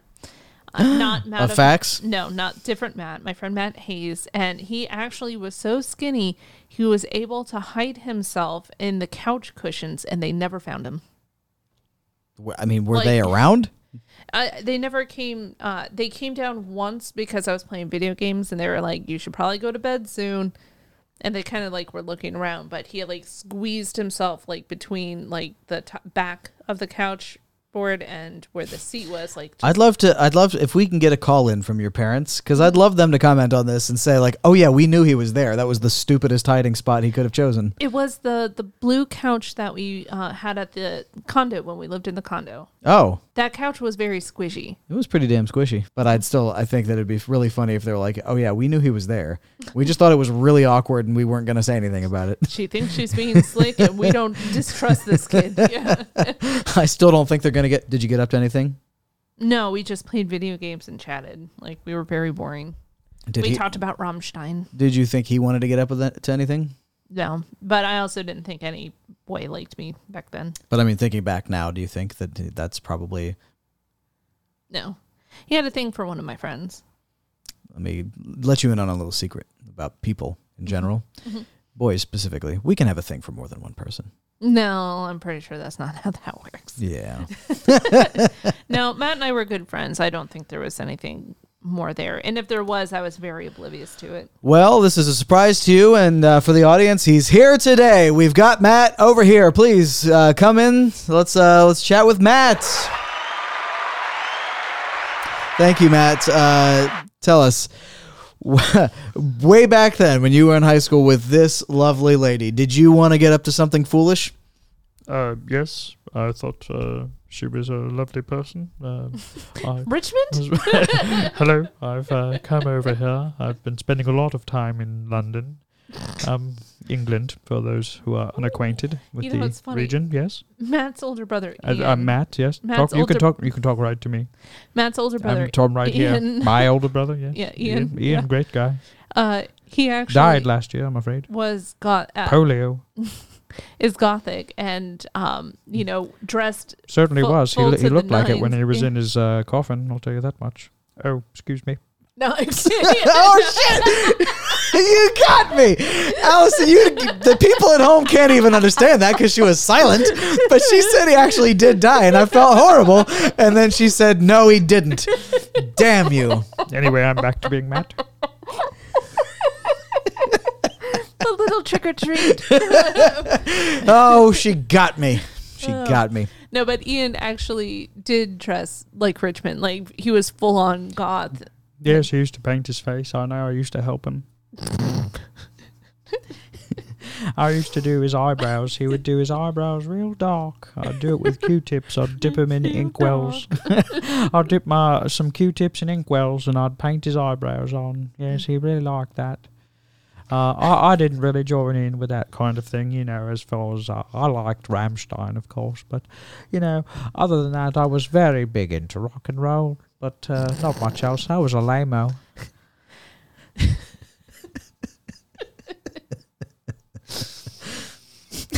Uh, well, is there sorry, anything it's else you'd just- like to say to uh, to Matt? He came all the way from London, England, and uh, you're not going to say much to him. He Talk actually about lived pretty close to her. I think your family had a house uh, in. Uh, he lived in uh, Tracy's Landing, I think. Oh yeah, yeah, I'm familiar with it. it. Dunkirk area. Yeah. Uh, It still well, uh, lives there. he's still he's sitting right here. I'm I'm shocked that you re- refuse to talk to him. I, it's just too uncomfortable for me to go back to my high school days. Well, fuck you too then. I'm out of here.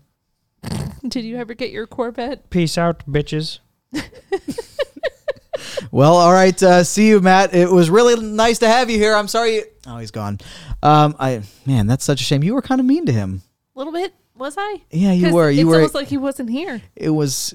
I he was sitting right here. I'm shocked at you. You have behaved very rudely. I'm the worst. I really expect you to put a, an apology somewhere in here to poor Matt. He came all the way. I'll put it at the very end of the. the Thank I, you. I have to think correctly of how I can articulate just the formalist of apologies. Yeah, yeah. Uh, Well, he deserves it. I was in shock. Like I just- I'm talking directly to Matt now. I uh, personally am very sorry, and on behalf of the RTR podcast, uh, my deepest apologies.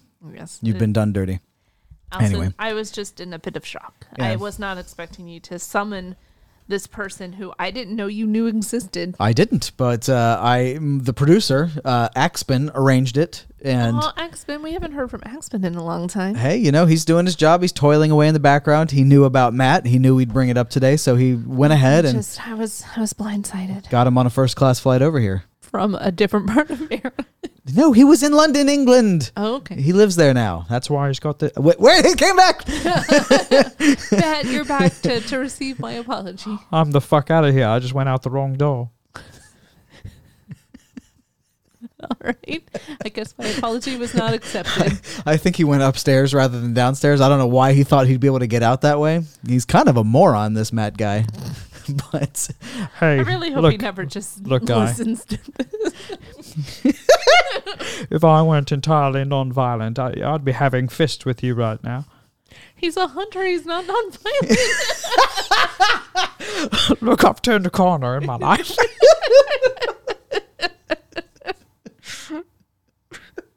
he was a bow killer too. oh, I love that that was completely I'm not gonna say I've had a anything. lot of therapy, and I've I've come to the conclusion that uh, killing Barbie deserves to live. killing things that don't themselves have weapons is just morally wrong. So, uh, as I say, I don't know why I'm explaining myself to the likes of you two. I'm out of here. For real this time. See you never. Okay. Well, I'm sorry, Matt. All right, Matt, get out of here. I'm I'm sick of you. I thought you were charming at first. Now I'm now I hate you. Mm. All right, uh, that was Matt. What the hell just happened? I'm not sure. I think it got away from us. The the whole. I like that you're on Facebook now. I just want to show you. oh, I thought you were just like I'm done with this podcast no, now. I was pulling him up. oh, okay. But He honestly looks like he would have that voice. uh, so yeah, I don't know what's happening, but we're back to the movie. Maybe yeah, we just played a little bit of uh, light as a feather, stiff as a board, a game I was never successful at. ah, sad, sad, sad. Uh, my next is fifty-one thirty-five. Well, my next is forty minutes Hmm. in. Well, I guess that's you then. I believe I will go next if that's all right with you. Oh, you, you're honing in on the Reiki, are you? The Reiki is that what they're doing here? Kinda. I mean, a- oh, No, yeah, um, that's You not what I'm skipped right focusing. not what I'm focusing on, but uh, yeah, I guess that's kind of Reiki. It's doing the massage with energy, not touching. Oh, is that the symbol they make? The Jesus symbol oh, with their I, hands? I mean, she she was like holding back a, a bracelet and just kind of she had her fingers dipped in wax and she was just kind of covering the area where the scars are. Ah. I don't know enough about Reiki to tell you what. I've seen it done in Psych. And so, what Gus did when he was performing Reiki on a big, hairy football player, uh, the football player took off his shirt. And so, Gus stood behind him, kind of holding his hands aloft. But the football player, the big, hairy one, couldn't tell what he was doing with his hands. So, he set up a lamp, pointed at his back, and he's like, Oh, yeah, I can feel the warmth. He's like, Can you? "Oh, Good. And then left. So, as far as I know, that's how you perform Reiki. Gotcha. Anyway, so we're back here. Uh, the where pool. blonde racist uh, Ben Shapiro, Shapiro, Ben Stiller's wife is uh, sitting on the sidelines here. ben Shapiro's wife is nowhere to be seen. I don't know what happened to her. And She just buggered off in the pool. She's just. But now everyone she's else- wet, and you know he doesn't like that. well, especially since he can't get her there.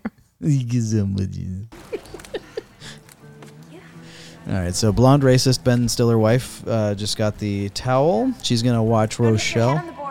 Yeah, making comments. I love that. Put a lid on it, Laura. Like, can you do better than that? No, she obviously needs more support. She's my star diver. Oh, okay. So it's like no matter how bad she is, I'll I'll, I'll lightly reprimand her, but I'm not gonna do anything serious, Exactly. Because he said nothing during the shark. right? So I just love. Oh, first of all, the hair coming out Mm. really disturbs me. I don't know why. Just Oh. on a psychological level, it's like skin sloughing off, which we see in the next scene, by the way. Yeah. But it's just like j- it really turns my skin. It just yeah. So I actually have the next hair sloughing scene um, c- uh, time stamped. I had originally done this one, but remember the other one affected me more than this one. Um, The sloughing does, or the the hair does affect you more.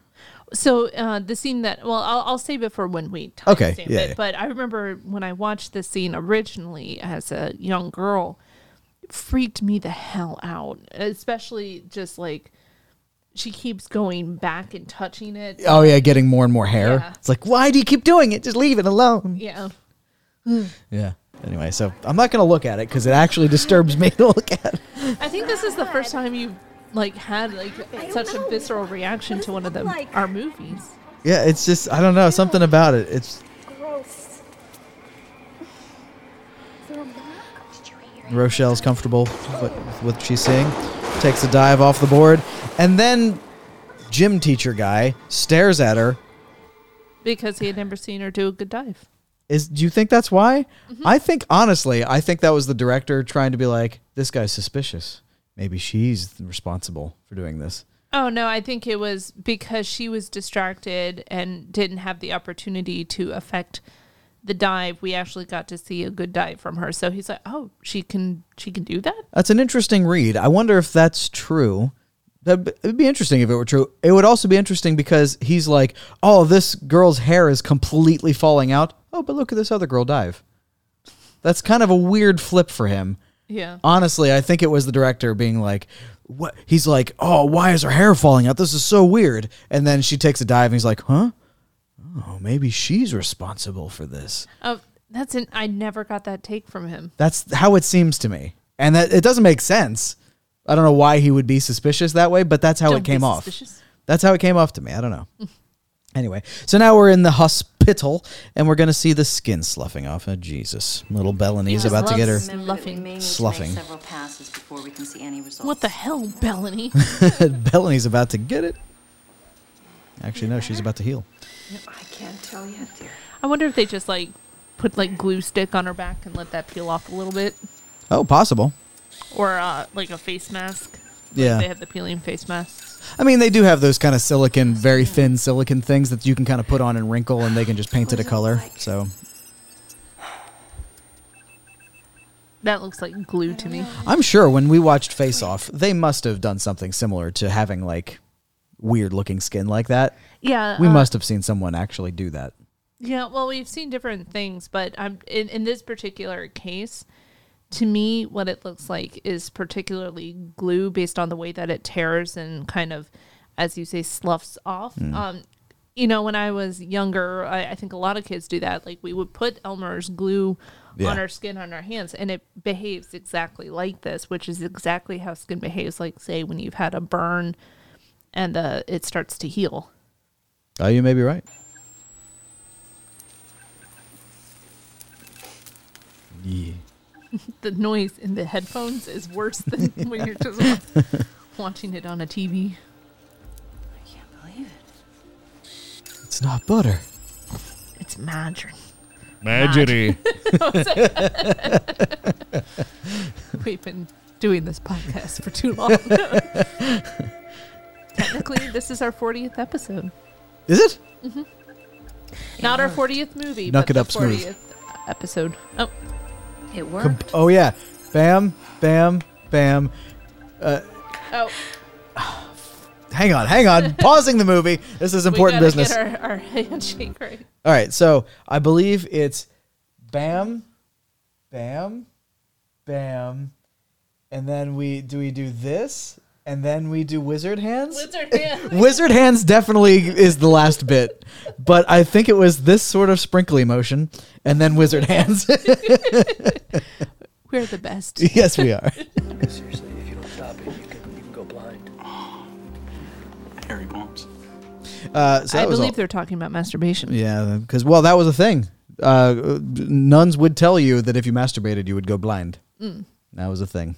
Well, they would tell the gentlemen that. I don't know what they would tell the female women, ladies, girls. You would get um, vaginal teeth.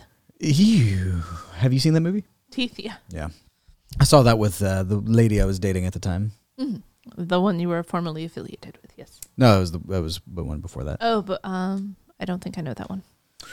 Well, you definitely never met her. Uh, this she went to a different school. She was in Canada. um, no, but she was horrible. Her name is Alberta. She lives in Vancouver. you don't know her. she doesn't have a phone number you can call. Um, anyway, um, uh, did I have anything more to say about that? Let's see here. Freaks me out. Facial expression weird. By the way, oh yeah, there was a little musical sting at one point that sounded a lot like it belonged in house, and I thought that was important to write down. I don't know why. Uh, my next one is forty-three minutes. Yours is next. Oh my. All right, so here we got the the ladies, the girls chillin' in the promenade, hmm right in the epicenter of the promenade, and Nancy's all upset and such. So let's hear what she has to say. Fallout, you guys should see her. She has to wear Actually, a I don't hat. know if she says every day any. now. Poor Laura. What's wrong with Nancy. Her spell's not working. What spell? I don't know. I think she doesn't want to be white trash anymore or something. And I told her, like, you're white, honey. Just deal with it. Like you're supposed to be her friend, and that's your response. she doesn't want to be white trash or something like that. I don't give a fuck. Like you're you're white, you're all right. You're white. I'm sorry. I don't think that's how the white trash people feel. No, the white probably tr- not. the white trash people probably aren't so happy about the situation. Yeah, yeah. That wasn't a good friend move. No, I mean Very none of them. cavalier. yeah, at, well, at least several moments in this movie, everyone's a kind of a bad friend to each other. Women are some catty bitches. I tell you what, I mean, if I had a pound for every bloody woman, No, go on. I'd be rich. I don't know. I'd have a few. I'd have a few pounds. Uh-huh. Did he have anything else here? Oh yes. So this is where uh, Nancy's back at her home. Home. Oh my God! Did I just do a Baltimore accent? Listen, hun. I'm ashamed of myself. Good. All right, there's mommy smoking. With Ray. Ray. We can almost see through this thing. Leave me alone! Jesus! Getting a little rapey with uh, Nancy. like a father to the girl. Ooh, I ain't her father. Thank God. Her father's the one who paid you the 50 bucks for a quick bang in the back seat. Hey! Don't you ever hit me! Oh, my God. What the hell is that? Oh, my God! Oh, God! Oh, Pig! Ah, Pig! Oh! Ray's going down. He's got a, uh heart attack. Oh yeah, Ray's going down. All right, so I just wanted to comment that uh, uh, I lived in conditions that were not dissimilar from uh, what she has going on there. I lived in a tiny little shite home with a you know a tough living situation, uh, and so I understand the rage that uh, little Nancy's feeling here. Don't know that I would have used my powers as she did Mhm. had I had them. So uh, I think this is a good caution to making blind wishes, I'll say, because her wish was basically to pull herself out from that environment. And so by blindly doing that, you know, she obviously didn't know about Ray and the life insurance policy that he had, but I'm sure she's not upset about that. no. And, you know, it was a life changing amount of money for them. What was he? Did they ever say? Uh, I think just the boyfriend of No, I know, but like, what what was his job? Why did he have so much cash? yeah he, he in- did seem to have a very high uh, life insurance policy. Yeah, what the heck's going on there? I don't know. Maybe it was the magic. It just kind of fudged some numbers in the background. He accidentally signed up for a high plan, didn't realize. it. exactly. um, anyway, so uh, yeah, I just thought that was interesting character building for her. Like, you get to know a little bit of her home life, and it was pretty intense. yeah, there was the other scene where they were having um, a fight during a storm, and it basically looked like she was putting herself through some kind of water torture because, like, the water was dripping onto her bed, and she was just letting it tap intermittently onto her forehead. Oh, I don't remember that. It was towards the beginning. Oh. Like we we had another peek at her her home life. There was apparently a scene that was cut out, but it was in the script uh, of Rochelle's character, or Rochelle is the character of her parents, and we get to see that they're very like boring people, and we see. I think we do see her house at some point that it's very rich and kind of a Mhm. nice place, and so her motivation was apparently that she was bored. And that's why she went, wanted to become a witch and was in with this crowd and wanted to do this stuff just because she wanted a more exciting life. I mean, sure. I mean, that's that's a Disney princess motivation right there. When will my life begin? Exactly. You know, didn't that was uh, Jasmine's thing? Mhm. She was tired of being cooped up in the the palace. Rapunzel's thing. Rapunzel's thing. Snow White. Well, Snow White was kind of forced out. I don't even, it's been so long since I've seen Snow White. I probably haven't seen it since I was six or seven. So the evil queen sends her out on her birthday with the huntsman who is supposed to cut out her heart and bring it back in. Um, he loses his gumption to do it, and so she um, Loses his bottle. basically is like, I'm gonna kill a deer. I can't kill you. I'm gonna pretend the deer's heart is your heart, and you're gonna go run and live in the forest and save yourself and don't come back. Wait, whoa, whoa, whoa. That was in the, the original cartoon? So I forget I honestly can only remember like a scene of the dwarves walking and whistling. Mhm. I can remember a, s- I ho. Hi ho, hi ho, hi ho, it's off to work we go. Hi ho, hi ho, hi ho, hi ho. Anyway, um, I remember that. I remember the evil lady going into her trapdoor Mhm. offering an apple, Mhm. and that's it. Sorry. In my head, I just went. Did you ever see Enchanted? Yes, The squirrel? Apple is good. Enchanted was the the kind of parody ish movie. Yeah, the one with um basically the cartoons become real life. Right. Yeah. It's been a while for that. I don't remember much, but yeah, I did see it at some point. How do we get on this topic? Rochelle was bored, and that's why she Right. became- That's the Dis- Disney princess motivation. Roger that. So uh, we're going back to the magic shop, and we learn a little bit about the mythology of witch karma. Sarah, wait, please, Sarah, please. Look, I don't know what's happening to me. I, I, I can't eat. I can't sleep. Uh, can I help you? No, nobody can help me. That was just such an interesting delivery of that line, because he he was not afraid uh, that he was just caught by the father at all. Like he's not intimidated, and he's not being intimidating. It's almost like he's just kind of glassed over. He's like, "No, no one can help me." He's under a spell. I know. Love It, spell. it was a it was a good delivery. I like it.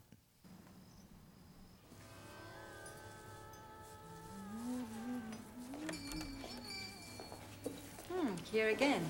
What can I do for you today? We need provisions. I need to undo a love spell. When you open a floodgate, how do you undo it? You Close. unleash something with a spell. There is no undoing. It must run its course. You should let him suffer. It's not for you to judge suffering. When are we gonna find out what's behind the curtain? Yeah, what are you doing back there, Lilia? Hiding all the missing kids from the neighborhood? What's there? Black magic. True magic is neither black nor white. It's both because nature is both, loving and cruel, all at the same time. The only good or bad is in the heart of the witch. Life keeps a balance on its own. You understand? Not really. I'm dumb. Whatever you send out, you get back times three. Wait, we didn't read that in any book.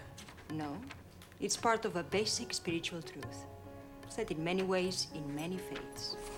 Do unto others as you would have them do unto you. Originally said by Rabbi Hillel, I believe, in uh, Babylonia. I want to buy this book. You want to invoke the spirit? You must be experienced to do this. It's very dangerous. Look, lady, I'm a big girl, okay? I'm With a on. candy necklace on. How much? 25. What do you know? I mean, I don't judge her for having the candy necklace on. Heck, you know, I used to rock a candy necklace. And I used to rock, um, rock slappy bracelets. Slappy bracelets. Slappy bracelets. What the heck is a slappy bracelet? You talking about a rubber band? No, so uh, they were basically rigid pieces of metalish plastic covered, wrapped in like bright colored fabric. And then you would slap them on your Whoa. wrist, and whatever they were, they would. Rigid pieces of metal or plastic with fabric around them. Yeah. Oh, oh, oh, oh! The type that was like it was a straight, it was a straight thing that you could smack on your wrist and it would wrap around and stay there. Exactly. Gotcha. It was hard to describe what I was trying because, like, I never dissected one to know exactly what the innards looked like. Yeah, yeah. No, I know what you're talking about. Yeah, I used to have those. They were that was kind of the original kind of fidget spinner. It wasn't a spinner, obviously, but it was a very fidgety kind of toy. You could just keep slapping it on yourself and taking it off. Someone said the inside is a ruler. Oh my god, it makes sense It now. does. uh, all right, so we're watching The Craft. So we are watching the call the corner scenes and you know there are all those rumors that we mentioned earlier about the weird things that happened during the filming um and so the incantation that we're using was based on an actual spell um, but as we discovered earlier the witch on set um, made sure that they gave them a fake spell I believe I believe it's pronounced Wiccan, not Witchon. Just uh, for your information. oh thank you All right. No screwing around. Let's call the corners, shall we?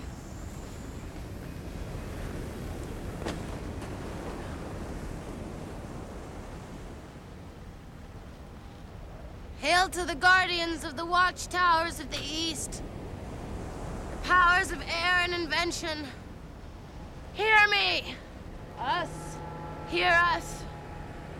Hail to the guardians of the watchtowers of the south, powers of fire and feeling. Hear us. Hail to the guardians of the watchtowers of the west, powers of water and intuition. Hear us.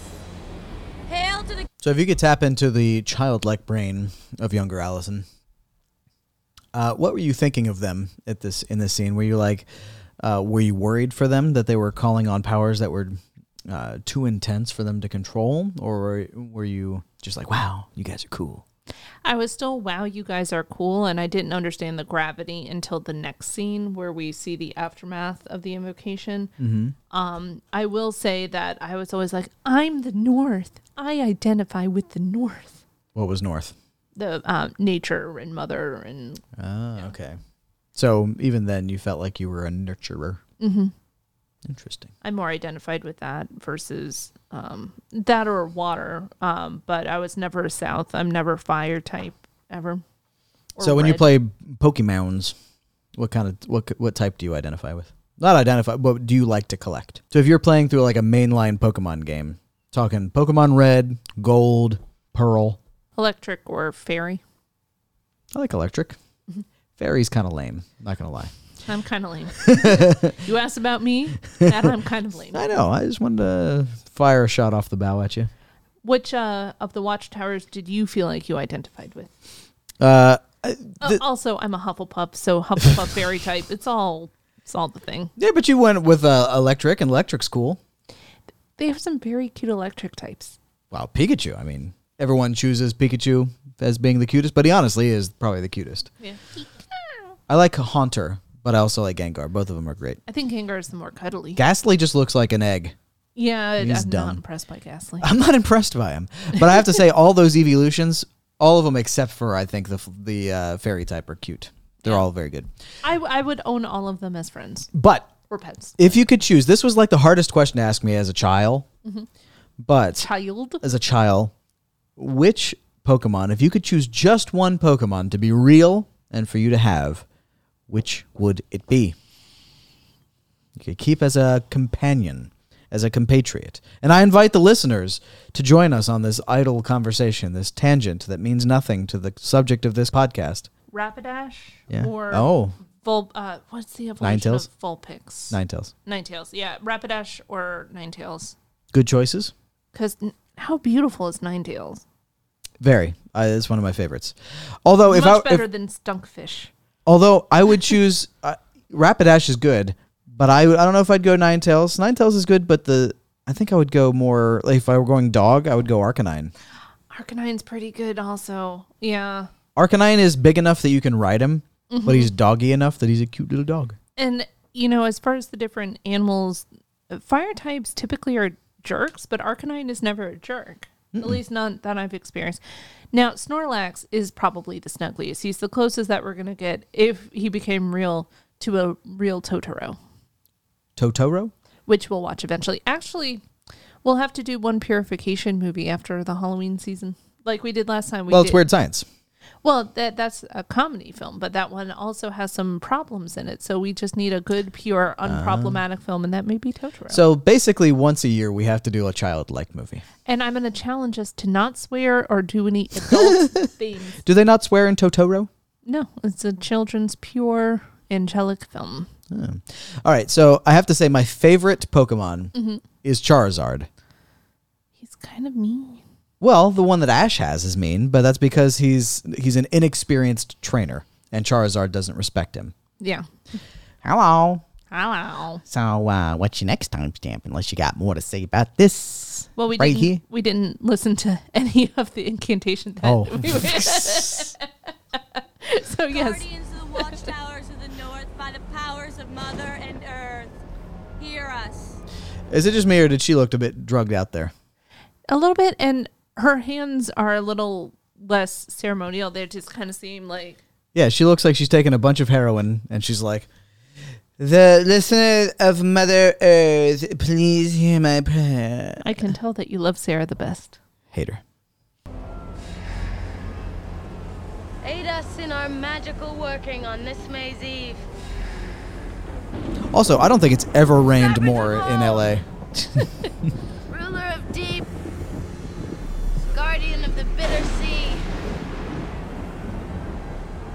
Oh, one piece of trivia that I did read about the name um, Mammal.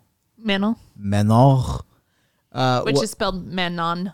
yeah, which is apparently, according to the super high califragilistic priest lady, said that uh, there is a Gaelic god apparently called Memnon, who is a sea god. Mm. So that she was like, well, Mammon is very close to Mammonon, so maybe that's why the sea was overacting that day. That in a convenience evidence to support your narrative t- for you daily. Show us your power. We pray of thee. We pray of thee. We invoke thee. Oh, sacred one, hear our calls. Hear our prayers. Ancient wise one, teach us thy ways. We summon and stir thee. Lend us your power, show us your glory. We invoke thee. We invoke thee. We invoke thee. Mother, fill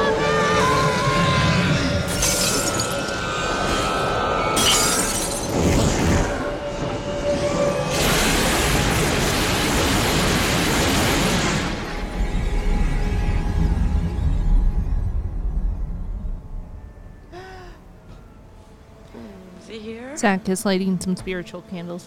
That's right. Trying to do this podcast justice. Ju- That's a lot of necklaces. They're all wearing a lot of jewelry.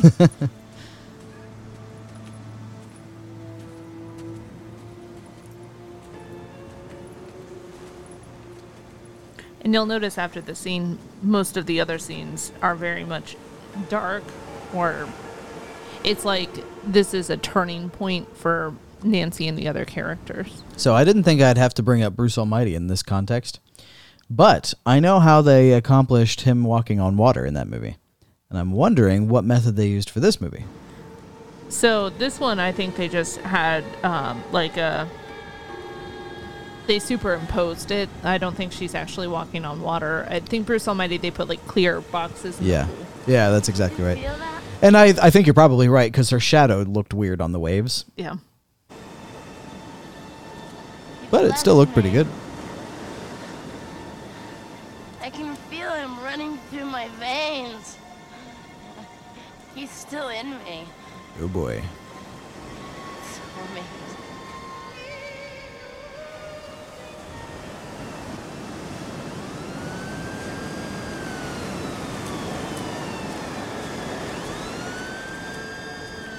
And I like how it was different sea life. Like in the line, it's one of each different type of shark.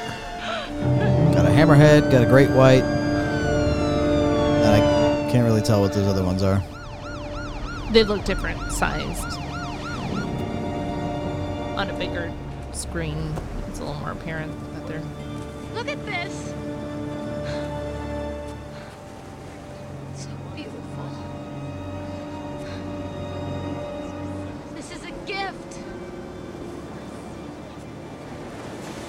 These are my gifts. Okay, lady. I can feel you in me. oh, I'm your daughter now. He's everywhere. He's in everything. Ma'am, this is a Wendy's.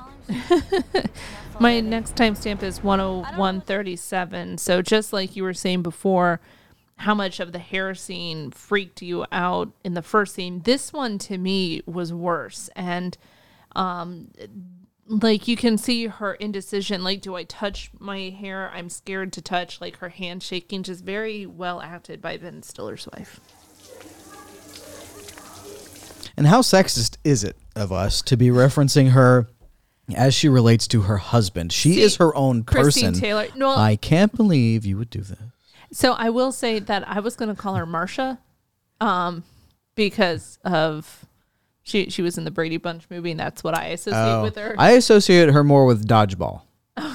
so that's just a little difference in her age. How do you identify Christine Taylor? It, Eh, well, what, you said uh, you- you watched. Well, I watched a bit of the Brady Bunch, but you said she was in the movie. Yeah, there's a comedy movie that's making fun of the Brady Bunch where they're all the Brady Bunch characters. And she was the beautiful, popular older sister, Marsha. Of course she was. Of course she was. And she has a. I've not seen the movie. There's the famous line where she's, m- you know, making fun of the middle child, uh, Jan. Sure, Jan. And so a lot of times, um, ladies will use that to tease each other. Like, as I think a- I've heard that. Yeah. Yeah. That's where it comes from. Gotcha. All right. So Rochelle's walking upon Laura Lizzie, and she's almost completely bald now. Nobody makes me slough my own hair. Nobody. She looks up. Yeah. Well, stop yanking on it. I don't understand it. What did I do to deserve this? I don't know, but wouldn't her parents have been like, "Let's go to the hospital. Something's going on here." Yeah, part of me wonders if they have, and they just didn't. There's nothing physically wrong. There's no reason it should be happening. I I guess, but I mean, how long has it been? Like a day? And that's the thing. I don't know how long this is, is going on. Like, I think a couple of weeks. Oh, you think? Yeah, I guess it's possible. She's been to a specialist in that time. What's the matter? What's the matter? I can't see anything that could possibly be wrong. Well, I mean, that's kind of her new normal. So, like, did something new happen? Is I guess what. As she clutches strands and tresses of her hair, Mhm. weeping over well, what, them, what else would you ask when you run up? I'd say, It's okay. You're going to be all right. I love you. And that sort of thing. I wouldn't be, What's wrong? Oh, do I need to reset this for you? My hair's falling out. It's not my job to tell you what is apparent in this moment. I am panicking. also, I've been telling you this for days. You need to stop forgetting. I look like riffraff. she kind of does. Yeah, a little bit. Ben It's- Stiller it's the is married to Riff Raff. The way that Fact. it's kind of falling out, it very much in the style of Riff Raff. Yeah. It's okay. Calm down. Yeah, it's okay. I'm gonna go I do get like you, that her okay? reflection is Right? slightly delayed here. Oh, I think that was intentional because Yeah. yeah, Obviously, yeah. You can actually see where they pause it for a brief moment. It starts to blur a little bit on her face. Or not blur, but like uh, ghost trails. See, I didn't take it as just slowing down or pausing. I think she, like, because we normally, if you look at a mirror, you look at yourself, but her reflection wouldn't even look back at her. So I think there's like a guilt association there. Oh, I just mean technically how they did it. Oh, okay. But you, you what do you mean? So I think what that scene was symbolizing was like some sort of guilt for what she had done. You may be right. I took it to mean, well, I, I guess it's not incongruous with what you just said, but that there was an imbalance because I think someone mentioned balance. Yeah, the um, Lirio So that was a, another part of herself that was in uh, Disarray. in- yeah, an imbalance to itself. And I'm going to say this is where Nancy really has a turning point where she can no longer go back. Now, I realizing Ray was actually her first technical victim, but I don't know how much of that she took ownership of. What happens between her, Chris, and Sarah, I think she was fully in power of. And so I think she this is the turning point for her for her character of not being able to go back. So this is the moment when she's raping uh, Chris. Chris. Mhm. Eh, I. It was a weird scene because it's usually when something like this happens, it's usually not treated as rape when it's against a man Mhm. because no, nobody really treats it that way. There's like, okay, stop, he's had enough, whatever. He, you freaked him out is what. Basically, that's what she says. You freaked him out, not you've raped him. Well, because I think they were just eh, making out at that point, like they hadn't got to the point of intercourse.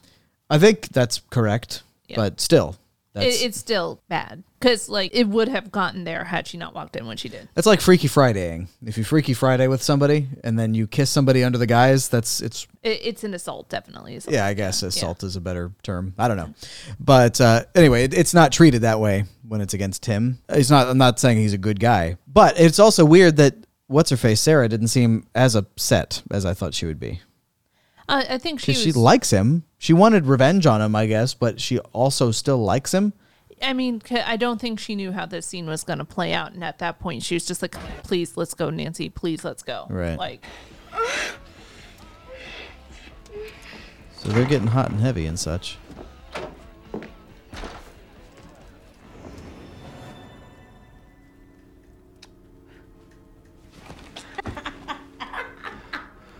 You're a witch. They were right. They usually are. Nancy, come on, get off the bed, let's go. She's a witch too, you know. I mean, the only reason you're in love with her is because she cast a spell on you. No. And now you're Yes. mine. Sad but true. That's why I'm here. To help you forget about it. What do you care? Nancy, get off the bed. Look, you scared the shit out of him. Thank you very much. Let's go. No. He's gotta pay. You're just jealous. Ooh, wrong Jealous? word twist. Jealous? Of what? Yes, jealous because I won. Exist to me! You don't even exist. You are nothing. You are shit. You don't exist. She's floating, Only way you dragging know her how to little treat feetsies. women Is by treating them like whores when you're the whore! And that's gonna stop! Do you understand? You understand what I'm saying? I'm sorry. He's sorry. Oh, he's sorry. He's sorry. He's sorry.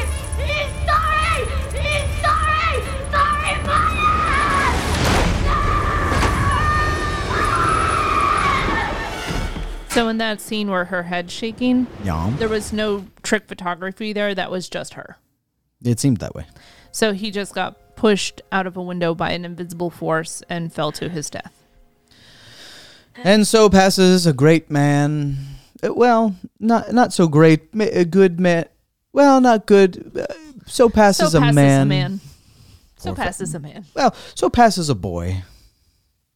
So passes a person. Yes. Do you think she was jealous? Yes. Okay. I think part of her is jealous of Sarah in general. Sarah had Yes. natural power. Um, she had a better relationship with her parents, it would seem, or her dad. I like that they didn't put as obvious or explicit a finger on that as they could have. Yeah. Th- there's just a general jealousy. Yeah, I like that. I mean, I like how they play it anyway. My next is 125.50. this scene just made me laugh because Nancy's all, you know, ballsy, hot to trot, thinking she's the master of this. And then her friends rush out and she's like, Where, where are you going? Michelle, go upstairs, see what's going on. No. This whole thing is just. No. No. Get your lazy ass up those stairs or I'll slit your throat! Dead as she is. Come on, I'll go with you. Shit. Hail to the guardians of the watchtowers of north, the powers of mother and earth. I invoke thee. I invoke thee. You know, this kind of proves that they didn't need to do the whole ritual as they did before Mhm. to get it to work, or to they, that they would need all of them because she just does it here, lying on her back in her room by herself. Yeah. Well, I will say that she also is made to seem more powerful intuitively. Mm, fair. So this is where we see the revenge of three times three, but it's all in glamour. Fair. True.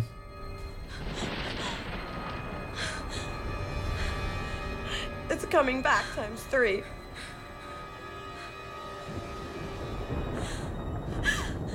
Not again! What happened? Where are you going? Where are you going? So one thing I will say is there is a mashup where it's her face and then also Tim Curry's face from Rocky Horror Picture Show, and they look so similar. I think you showed that to me before Yeah. I'd seen this, and it, w- it did look very similar. They've got similar mouths. He's got a very wide mouth, like she has. So my uh, my last time clip is one thirty four oh five, but I think yours may come before that. Right. So here, Simpod is attacking Sarah. Until she, Nancy, Arusa. None of those sound like Simpod. I don't know why I said Simba.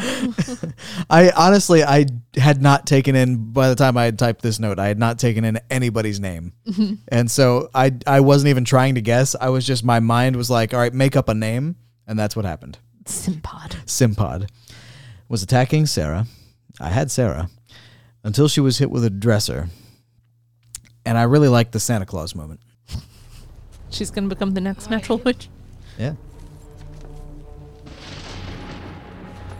Where are you, Sarah? Sarah. Yeah. She's digging through the stuff, the rubble where the dresser flattened Sarah. Where are you? And we see Sarah's clothes displayed there as if she just poofed out of existence. And I just wanted to say at this moment, and in fact did when I was watching it, she's naked somewhere. Mm-hmm.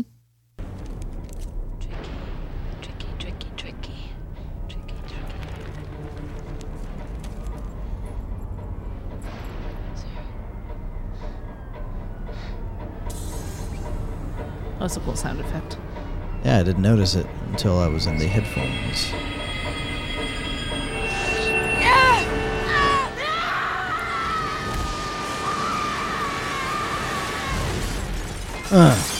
Ugh. Get bodied, as I believe the kids say.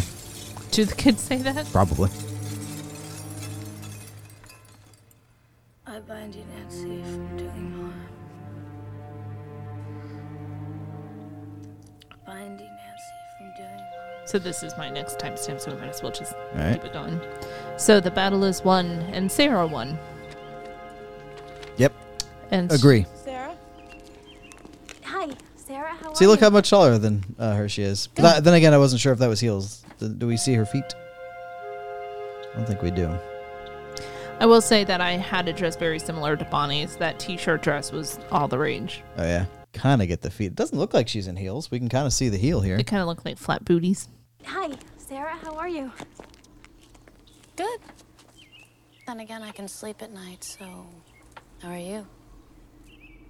We want to apologize. I like her jacket. I like this we whole feel really situation. bad about Trying to kill me? Yeah. Honestly, we never thought it would go that far. Hi, girls. How you doing? Hi, Mr. Bailey. Oh, and you know that thing on TV about the plane crash was just a glamour. I mean, it was a practical joke. Funny. Sarah, wait. Um. We were just wondering, do you do you still have any powers? Cause we don't. So if you ever want to just hang out, They're and such people. Chant or, or Yeah. call the coroners. Maybe. Hold your breath until I call. She probably doesn't have any powers anyway. She's not a good leader for us to rally around. Uh oh. Sarah's summoning the powers of Grayskull. And Thor and Zeus.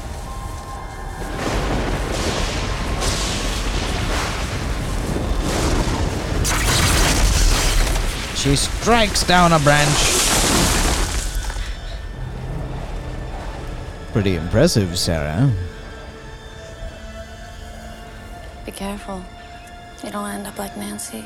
Ooh, that's a hell of a threat. Yeah. That's threat of violence Well, and mental and psychological torture. Yeah. Well, and that's the thing. It, binding Nancy, how much of that caused her to go crazy and how much of the craziness was already part of her. Yes. In that respect, I think Nancy is a pitiable figure.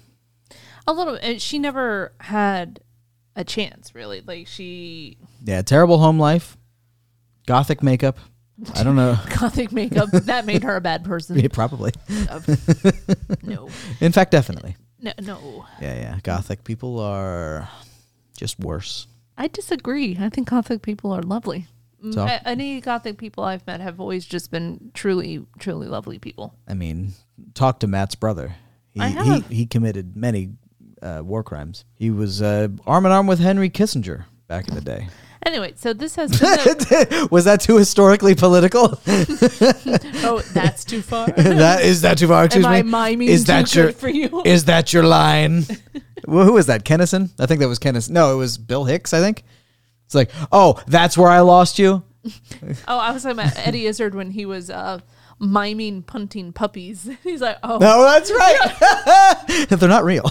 I think So on, I think six years back, maybe he came to Baltimore. Uh, The hippodrome, I believe. Yeah, and I went with my mom and one of my friends for my birthday, and Zach went with his. Was it a fa- coincidence? Did we like chat about this beforehand? No, it was just a coincidence because Wow. you got much better seats.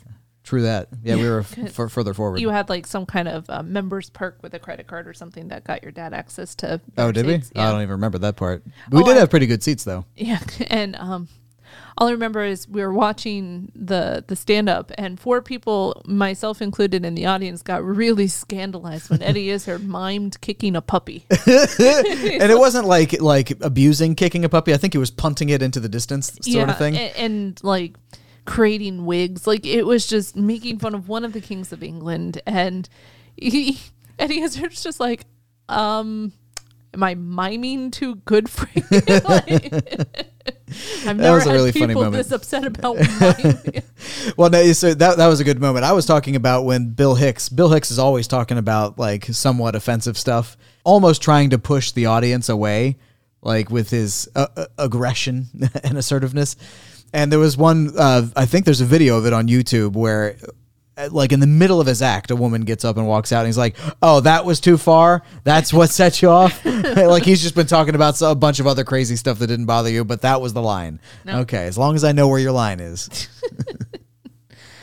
So I'm ready to go into the ward ceremony act four. All right, all right. So here we are. All right, for award ceremony. Thank you, thank you, thank you. Okay, so Rose Award. Mhm. Who do you give it to? So I, what I like to do before we start issuing the awards, because this has kind of come up. oh is- yes, is we have to establish our baseline of what what is it the means. point of the story? Yeah, Okay.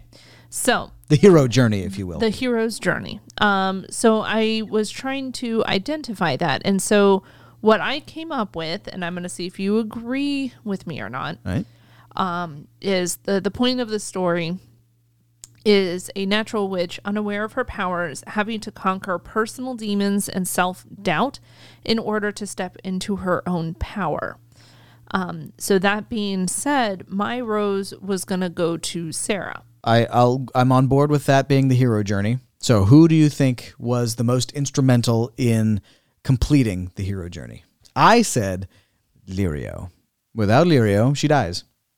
that's true lirio is the one who convinced sarah to invoke the spirit because it doesn't always take you to a dark place And without Lirio and her bookshop or her shop of oddities and uh, uh, occult, Mhm. she wouldn't have had the information. She wouldn't have had the resources. So I give it to Lirio. in a way, the whole coven, because without the coven, she would have just gone on to be a regular high schooler, She would have dated uh, Dreamy Eyes uh, Skeeter. or he would have just said the rumor and would have stuck with that, and she just would have gotten over it eventually and completed high school like anyone else. Do you think she would have joined the uh, the Glee Club? You know, we never saw the Glee Club here. I don't know if how they were. I don't think Christians have Glee clubs. I don't think there's enough Glee in that religion. I They've will got s- they've got a somber club, And these are Catholics, which are you know the even more stricter of the. right? So they've got a very strict somber club. You've got to go she in would there. have been president of the Sombers. You think so? Yeah. You think she's somber enough? Probably. Yeah, I could see her in the somber club. Uh, so you're giving it to So I if if not giving it to Sarah herself, I would say the coven because the coven, if that didn't exist, she wouldn't have met Lirio and uh, wouldn't have gone on the journey. so the coven as a whole. You're Mm-hmm. trying to give the uh, Rose Award to. If not Sarah, if I had to say not Sarah, No, you don't have to say not Sarah. I'm torn now. I think the coven So three people. three i- as a unity, like they they are one force She was already uh, swiveling her pencil around in a French class. and alluded to making herself go deaf temporarily. See, so I think she was already on the the right track for discovering her powers, and eventually, I think she would have come across Lirio, and Lirio would have helped her. Maybe, but those are unknowns. I yes, that's true. But I think with uh, even gentle extrapolation, I think we can get there. So I give to Illyrio, you give to the Coven. The audience will have to decide which of us is more correct. Vote on the RTR. Hard here. We should actually put a poll up when we drop this episode. Who is the rose? Uh, Thorn Award. Who do you give it to, Sarah? Self doubt is the thorn. Yeah, we got to give it to a person. So I, I said, yes, the obvious choice would be those that challenge Sarah, aka her coven or Nancy. However, without her coven, Sarah would have just been a normal teenager in their high school years. Uh, her name uh, would have been marred by Chris Hooker, and then uh, she would likely have just graduated and moved beyond it all. So I, I don't know. I think that her own self doubt was stopping her from stepping into her hero's journey. I don't know if we have, and if we have, I think it's a rare occurrence. I try to always make it. I try not to even have it something that was that's in the collection of people or an idea or someone that wasn't in the movie because I think at one point we were thinking about giving it to Society. yes, Because I think we did in one of the recent episodes about oranges and fruits and things. Not so bad later, after all. when you're listening to this and you're wondering why your voice is slightly changed, you'll know that it's because you're miming smoking because you really want to get into it. I think that smoking is just so cool. It isn't. You're wrong. Yeah, this, the cool kids all smoke, and you can't argue with that fact. And they all die early of cancer. There's no evidence. I mean, there's evidence that smoking on average, yes, uh, shortens one's life, but the cool kids don't die because they're cool. Who is your thorn? Sarah. Okay. Yep. Um, I think Sarah, using her magic to romantically entangle herself with Chris the Hooker. douchiest fella possible, Were wha- there no is- better pickings at that school? is on her. like that's her fault for being dumb. Uh, You can't help who you like. sure, but you can understand intellectually that that's a bad choice, Mm-hmm. and not magically entangle yourself with that person. You would think. In fact, I would, and she should have. And the fact that she didn't means she gets my Thorn Award. Who do you love? Because without him in the picture, the fracture between her and uh, N- Natasha Yar, Nancy. Nancy, wouldn't have happened. So is Chris Hooker really your thorn? Nah, he was uh, he was a bit player. He was He's a, a pawn. catalyst. He was a pawn. He's nothing. He's dirt. He's shit on the bottom of my heel. Uh, Nancy, on the other hand, was a very crucial part of this puzzle, and the fracture was between her and Sarah. So I think Sarah was the reason for that fracture. Uh, little hooker boy was merely a pawn. Who did you love? I said Bonnie, but that's because I had their names mixed up. Nancy. You loved her so much. I'm bad with names. That's just how it is. so I also picked Nancy or Feruza. Um, I think that she just did a phenomenal job showing that that old trope of the power corrupting and absolute power corrupting absolutely. Like just, I loved the way that she like leaned into the crazy. Oh, absolutely. I thought her performance was very fun. And just as a character, she was very engaging. I liked her punk rock lifestyle. It's hard not to look at her when she's on screen Yeah. because like she Even from a graphic design standpoint, there's a lot of contrast in her face because very, very pale skin, probably accentuated with makeup, uh, and also the eyeliner and everything like that, super dark hair and the, the lipstick and everything. Just a very cool look and uh, yeah, attractive to the eye. Not not not in like attractive that way, but graphic design wise, it literally attracts the eye. yeah she just has more unique features, so she stands out a bit. You know. Who did you hate? Uh, ben Stiller's wife, obviously, for being a racist pile of garbage. So I said both Chris Hooker and Laura Lizzie, uh, aka Catholic school bullies. I think they just reminded me so much of the bullies in my high school that I just have to hate them. I didn't really get bullied in high school. You're lucky. I don't think I got bullied at any point in my schooling career. You're very lucky. Yeah. It's something that you know the psychological scars still hang about. But I guess I saw bullying happen. Did you interfere or would you? I don't know that I ever did. Maybe I did once. I can't remember. I got into a fist fight with somebody, but it was kind of Fisticuffs? I got into it was kind of a fake fight, but it was real.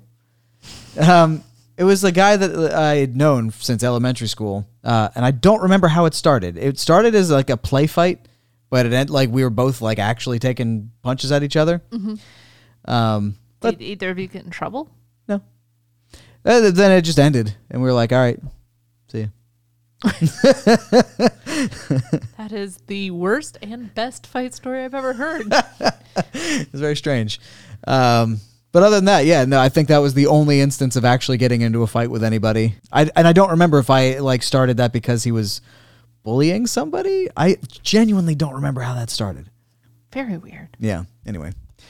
But uh, good, they were good bullies. No, I'm talking Oh. about Ben Stiller's Oh, wife okay. and uh, Hooker. Yeah, no, um, just not good people. And so it's hard to. The movie did an interesting job of trying to make you feel empathy for them, but it's hard to feel empathetic for a racist. Uh, no, I mean, y- I, I think that the human mind, you, I think that it's reasonable to, to be able to feel sorry for someone who has fallen. hmm And I mean, I guess there are limits. Like if uh, Hitler's on the ground, could you shoot baby Hitler? baby Hitler. If I have the ability to intervene in baby Hitler's life, I would not shoot him. I would intervene in another way. Yeah, I, I feel like part of me thinks if he was taken from the nursery and raised differently, there could have been different outcomes. Yeah. I But mean, that's- there, there are that's people. Nurture versus nature. th- th- there's 1% of the population, roughly, that is l- born psychopathic. Mhm. And they just, that's a, it's a mental disorder. So there's not much that raising them differently can do. So it's possible that he was that 1%, and it's possible that he wasn't. So raising him, I would try that. If it turns out that he was uh, beyond reach, shoot him. I so I struggle with that. I think I would do your approach of trying to raise him a different way. But uh, let's say you you meet him when he's 25. He's not yet become the Führer. He's got a, he's got a bigger mustache at this time. I struggle with that because I don't know that I'm capable of taking a human life. E- Even in adult form, do you think you'd be able to take his life? That would be a really big struggle for me just to harm anyone. It would be something I would No doubt it'd be a struggle. Could you do it? I think it would be a snap decision in that moment. And I think Hmm. Good answer. if I did do it, if I did kill him, that would be something that would plague me for the rest of my life. It would haunt me forever. Yeah. No, no doubt. I think that's a good answer. That's a very honest answer. It's everyone wants to say they'll do it, Yeah. but at the end of the day, I'm sure. Yeah. No, I, I was joking earlier. I'm sure I would. It would be very similar to what you just said. yeah. Yeah. It's I don't know that I could pull the trigger. I just and, and as much as I'd want to, I would live with the turmoil of my decision or indecision. And I think that would kill me. Mm. Either way. Yeah. No, I mean, I, I think that on a, on a psychological level, I would be in a very similar place. I think that I have a little bit more certainty that I would do it, Mhm. but I know that I would be bothered by it for the rest of my life. And this has been theology and uh Uh, definitely psychology. so ratings. yes. So- rating wise, uh, I I said that the genre was supernatural high school drama. Oh, I said scary emotional witches. Not that the that the witches were scary; they were just scary emotional, the, the PMS rampant. rampant. I believe she even comments on that in the beginning of the movie. Great. I'm getting my rag. My I bag. hate that expression. I do too. It sounds nasty. Sounds gross. I mean, it's already not a very fun experience, but Mhm. rag. so let, us say su- I like supernatural suspense uh, as a maybe better supernatural scary. I said supernatural high school drama. I like it. Let's go with that. Sorry, I'm Your this- fake smoking. The is making smoking, it cold. literally what that was. the, the role play has gotten too deep. So I will say, as a warning, Mhm. this is going to be one of those movies where I have a little bit of my rosies on because this has been such a fundamental part of my. Stop looking at my stuff. Oh, I'm not allowed to look at yours. Well, only when it's quiz time. Okay. Quiz time. It's not the quiz time. No. We're beyond the quiz time. Sorry. So um, this is going to be a situation where I do have my rosies on a little bit. So I'm just be prepared I'm prepared. because this is one that I grew up with and I keep coming back to. It's one that's kind of stayed with me. It's become kind of, I'll say, an iconic film. I think a live stream would be fun for us. It's almost like we should do that for fundraising. I agree with you.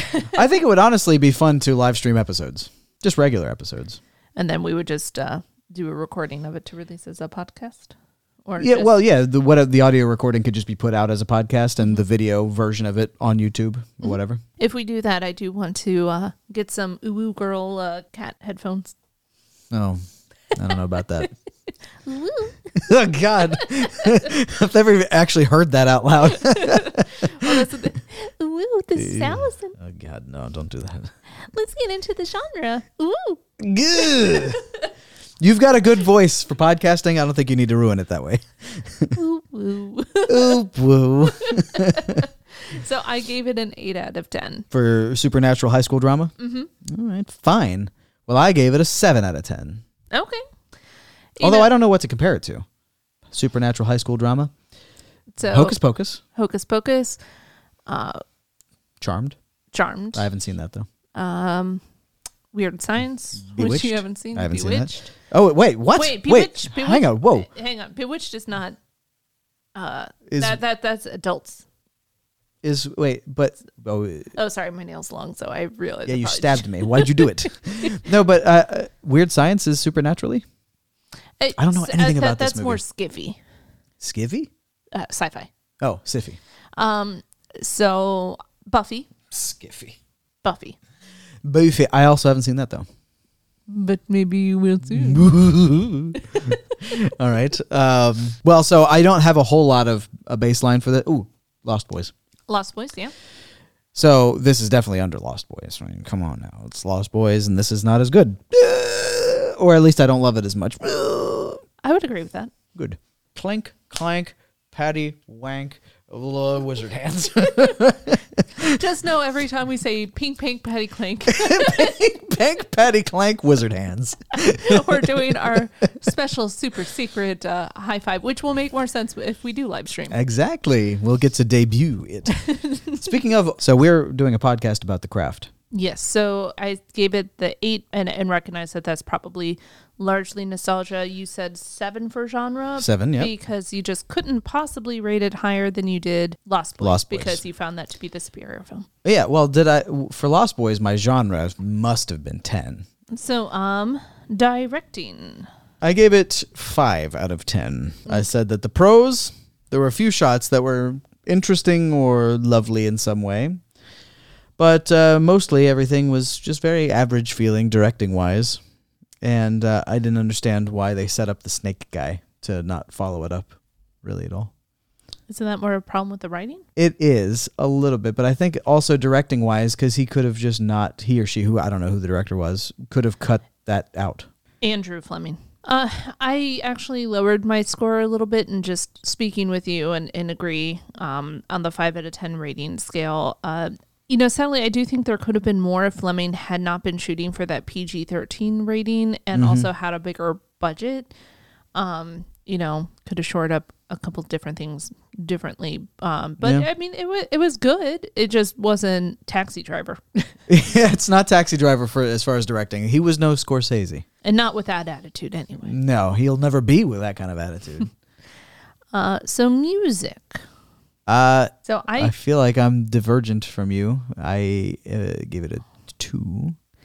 So I actually really liked the music um, that was used in the film. You know, there was definitely a lot of definitive uh, '90s flavor to it, which I happen to really like. Some of the the grunge, um, uh, some of the like kind of Mazzy Star, kind of more alternative, uh, folky music. I kind of like the blend that they had going of gothy and al- alternative folky. See, I think my problem was I was not. I never took it in. So I, I that wa- I think that was my fault more than the movies. And now that you, you've mentioned those things, I'm thinking back and remember, remembering those songs, and I did like them. So I think I would change my rating because I was trying to think of like the theme song. Yeah, the theme song is less kind of identifiable. Like Yeah. there, there was um There's kind of a theme when she comes back when she's been inhabited by Lilith Mhm. or M- Menon. Monoloth, what M- Menon, Venom. Venom, Venom, Venom, Venom. Speaking of, you didn't see Venom with us the other day. Have you seen it yet? Not yet, no. Can I tell you what I think? Sure. Well, it was better than the first one. I really liked it. I'm glad because I didn't really love the first one. That I didn't much, either. I thought the first one was actually bad. So But- I wasn't as. Second one's good though. I really enjoyed it. And I do love Woody, so Woody Harrelson was very good. Uh, you I'm know, interested in Carnage. Tom Hardy. I always ask for him when I get a haircut, so I, I will have the hard man, please. I would have Mr. Hardy. so I think I would change my music to uh, six point five. That's pretty good of a jump. Yeah. I do challenge you to listen to the soundtrack independently and see how you feel. with See, it. that's why I think that the actual music was good. Why I rated it so low is because I was trying to think of the theme song, and I only really remember the theme, well, which I think was the theme during that scene that I that I brought up with her in uh, Monolith, Mhm. or Monolith was in her, and it was like kind of a synthy sort of thing, which sounded like it could have been good if they had run with that more, but it sounded very weak. It just didn't sound like it was very well developed. Yeah, and I was going with like a lot of the music placement overall versus like the set score for the film. Yeah. Yeah. So um I guess that but the is- score, I mean, but the, the the soundtrack, the music that they include uh, is part of it, so that's why I jumped my score up a lot. yeah. Mm. So writing. Uh, writing wise, I was tempted to give it a worse score than this, but it's it was not mechanically terrible, you know. So I give it a five out of ten, uh, because the characters were m- what I rated mine how I did based on the fact that it deserved higher than Waxwork. It- That's actually what was in my head too. I was like, it's better than waxwork, and I think yeah, I need to adjust my uh, scale in my head because waxwork is near the bottom, and you know uh, what what's been near the top as far as screenwriting. Taxi Driver was one of your top ones. Yeah. So far. Um So yeah, something like that, which is just obviously very well thought out, you know, symbolism and, and such. And this is very middle of the road. It's not terrible. Mhm. You know, the characters were mostly engaging. Their mo- motivations mostly made sense, Mhm. except for Sarah wanting to be with uh, Skater. yeah, that that was a whole a whole thing. yeah. And who the hell was the snake guy? And why was he important? Yeah, you know, I, s- I struggled to write the score on this because I wanted to be fair. You know, generally speaking, and I'll probably get a lot of flack of that. And I Okay. want everyone to remember I'm a big fan of horror. I love horror movies. Yes. But writing for horror movies can be and tends to be Almost always is. very simple.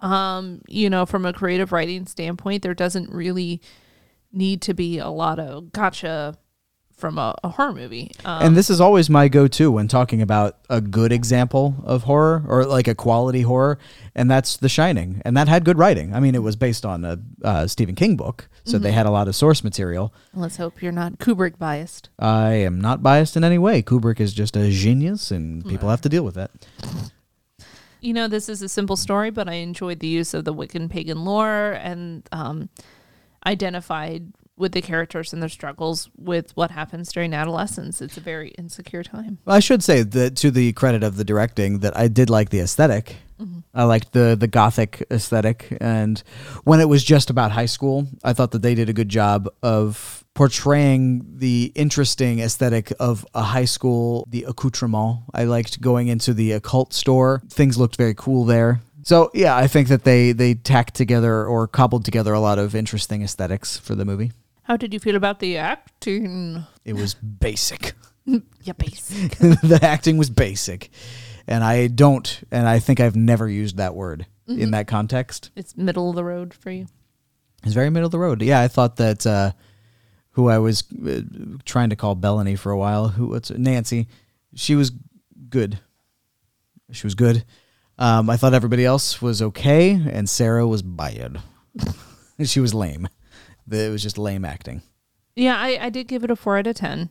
Um, you know, overall the ensemble cast did a fine job. Nothing Oscar worthy of note, but it was fine. Yeah. Um, as an adult, I definitely see more flaws in the performances than when I was younger.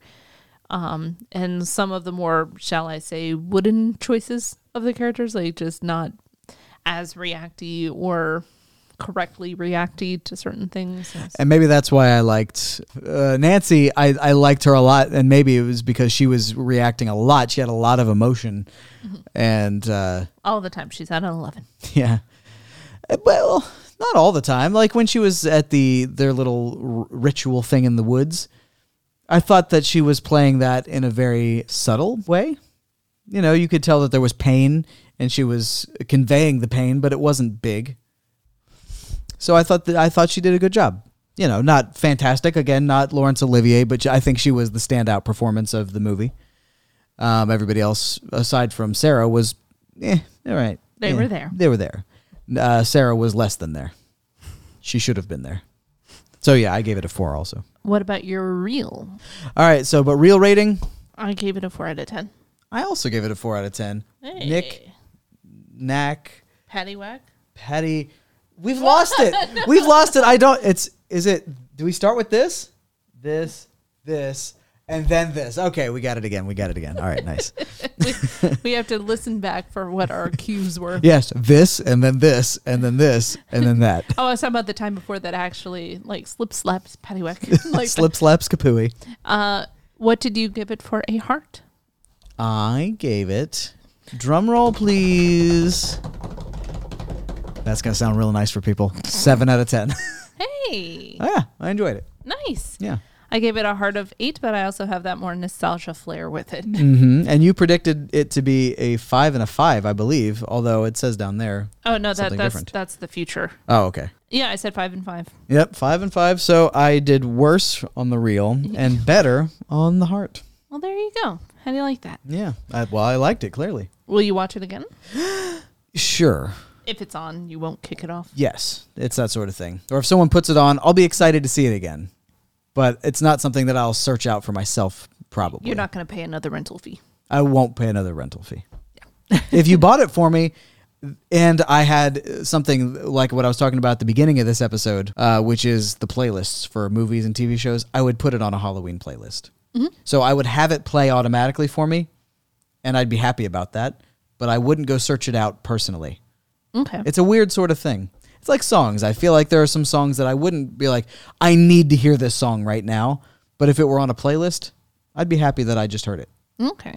My opinions on it didn't really change. Um, my 12 year old brain was made up about this film, and I just kind of hung on to my views on it It sounds like your 12 year old self is kind of a bully. a little bit. She's a brat. She's kind of a brat. And I got to say that I think your 12 year old self was uh, intruding a little bit today when we were talking to Matt.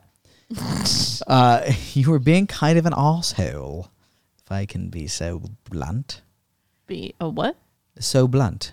No, but you said you were being kind of a. An asshole. Oh, I heard an also. I was like, also what? you were also being a jerk. well, you know, because that wasn't the true Matt. It well, Oh. maybe not in your mind. All right. So anyway, that was the true Matt, and he's just different now. So you need to be able to accept that. Okay? Okay. He's got a fake British accent, and he doesn't hunt anymore. And I'm sorry, Matt. I apologize. I was not prepared to deal with all the emotions that came back uh, Good. in that moment that I would just I was taken aback and uh, you know I'll I'll talk to our producer about maybe not blindsiding me so I could be more prepared for a real conversation. look, it was good podcasting, and sometimes Axman has to make those decisions that he's going to get good reactions out of you. So, but I'm glad you apologized. I'm sure Matt is happy. Actually, I'm not happy. Whoa, you're still here. Yes, I've been hiding behind this pillar over here, and uh, I, I You just want really to say, can't figure your way out. look, I, I can find my way out if I really wanted to. Look, I just wanted to see if you were going to talk more smack about me behind my back. I apologize. Well, thank you very much, but at this point, the damage is done. I don't accept your apology.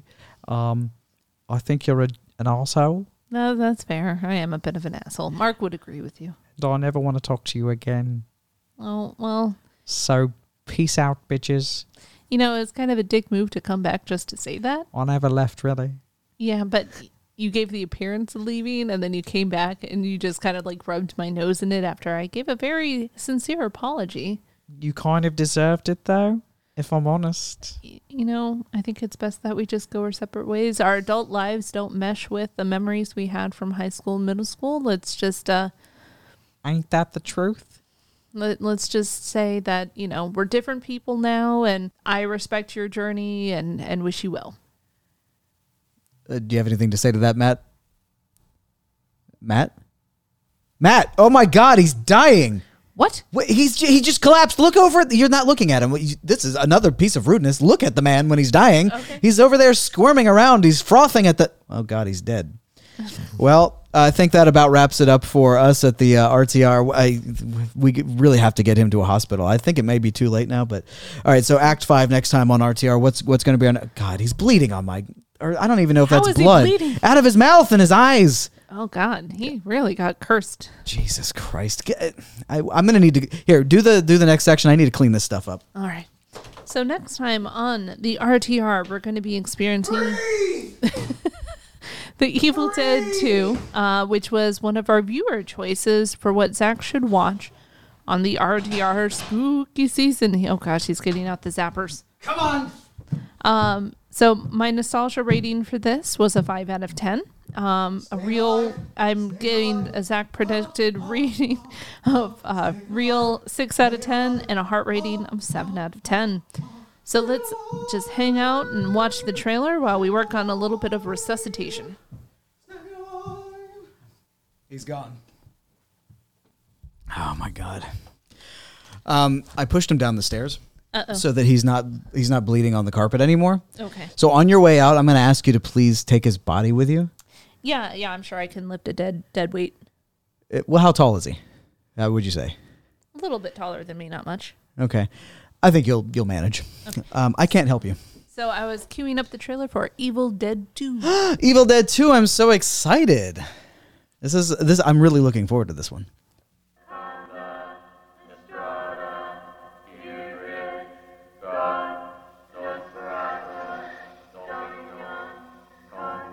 Four years ago, in this quiet forest, in this cozy cabin, something happened.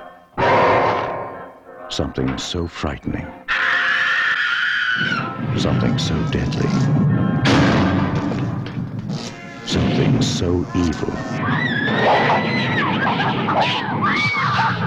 We prayed it would never happen again.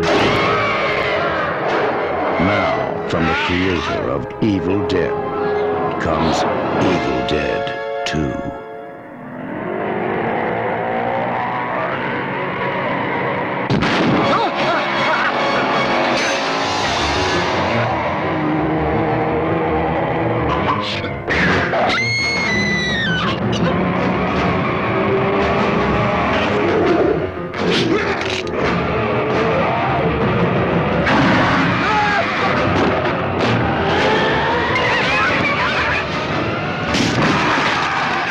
Swallow your soul! Evil Dead 2 Dead by Dawn.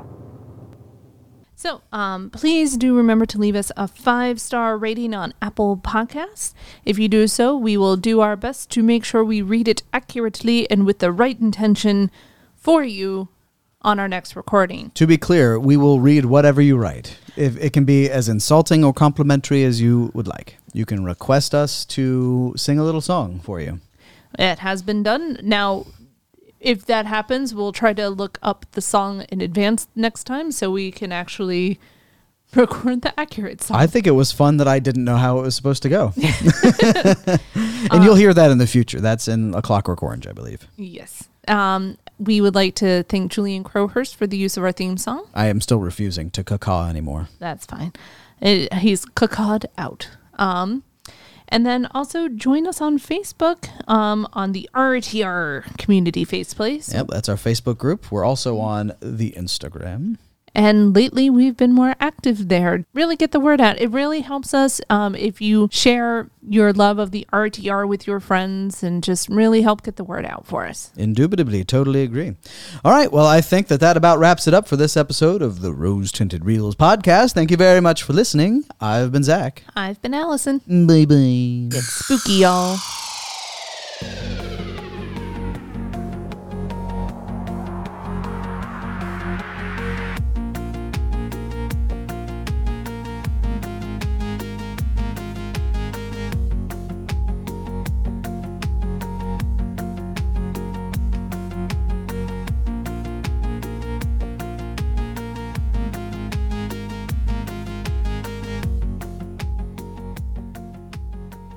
He's Don't no you think? Luke Perry. Luke Perry, a special All Pig Latin episode of Drew Carey. Want to turn on ET to watch a gossip freak, and I got to know who J Lo is marrying this week. A 30 second spot. Welcome back to Are You Hot? I was planning on recording The Sopranos. I forgot. I like shows with or without a plot. I stare till my legs are numb, my eyes bloodshot because I only have got one brain to rot. I'm going to spend my life watching television a lot. What did you say? Luke Perry. uh, who is that?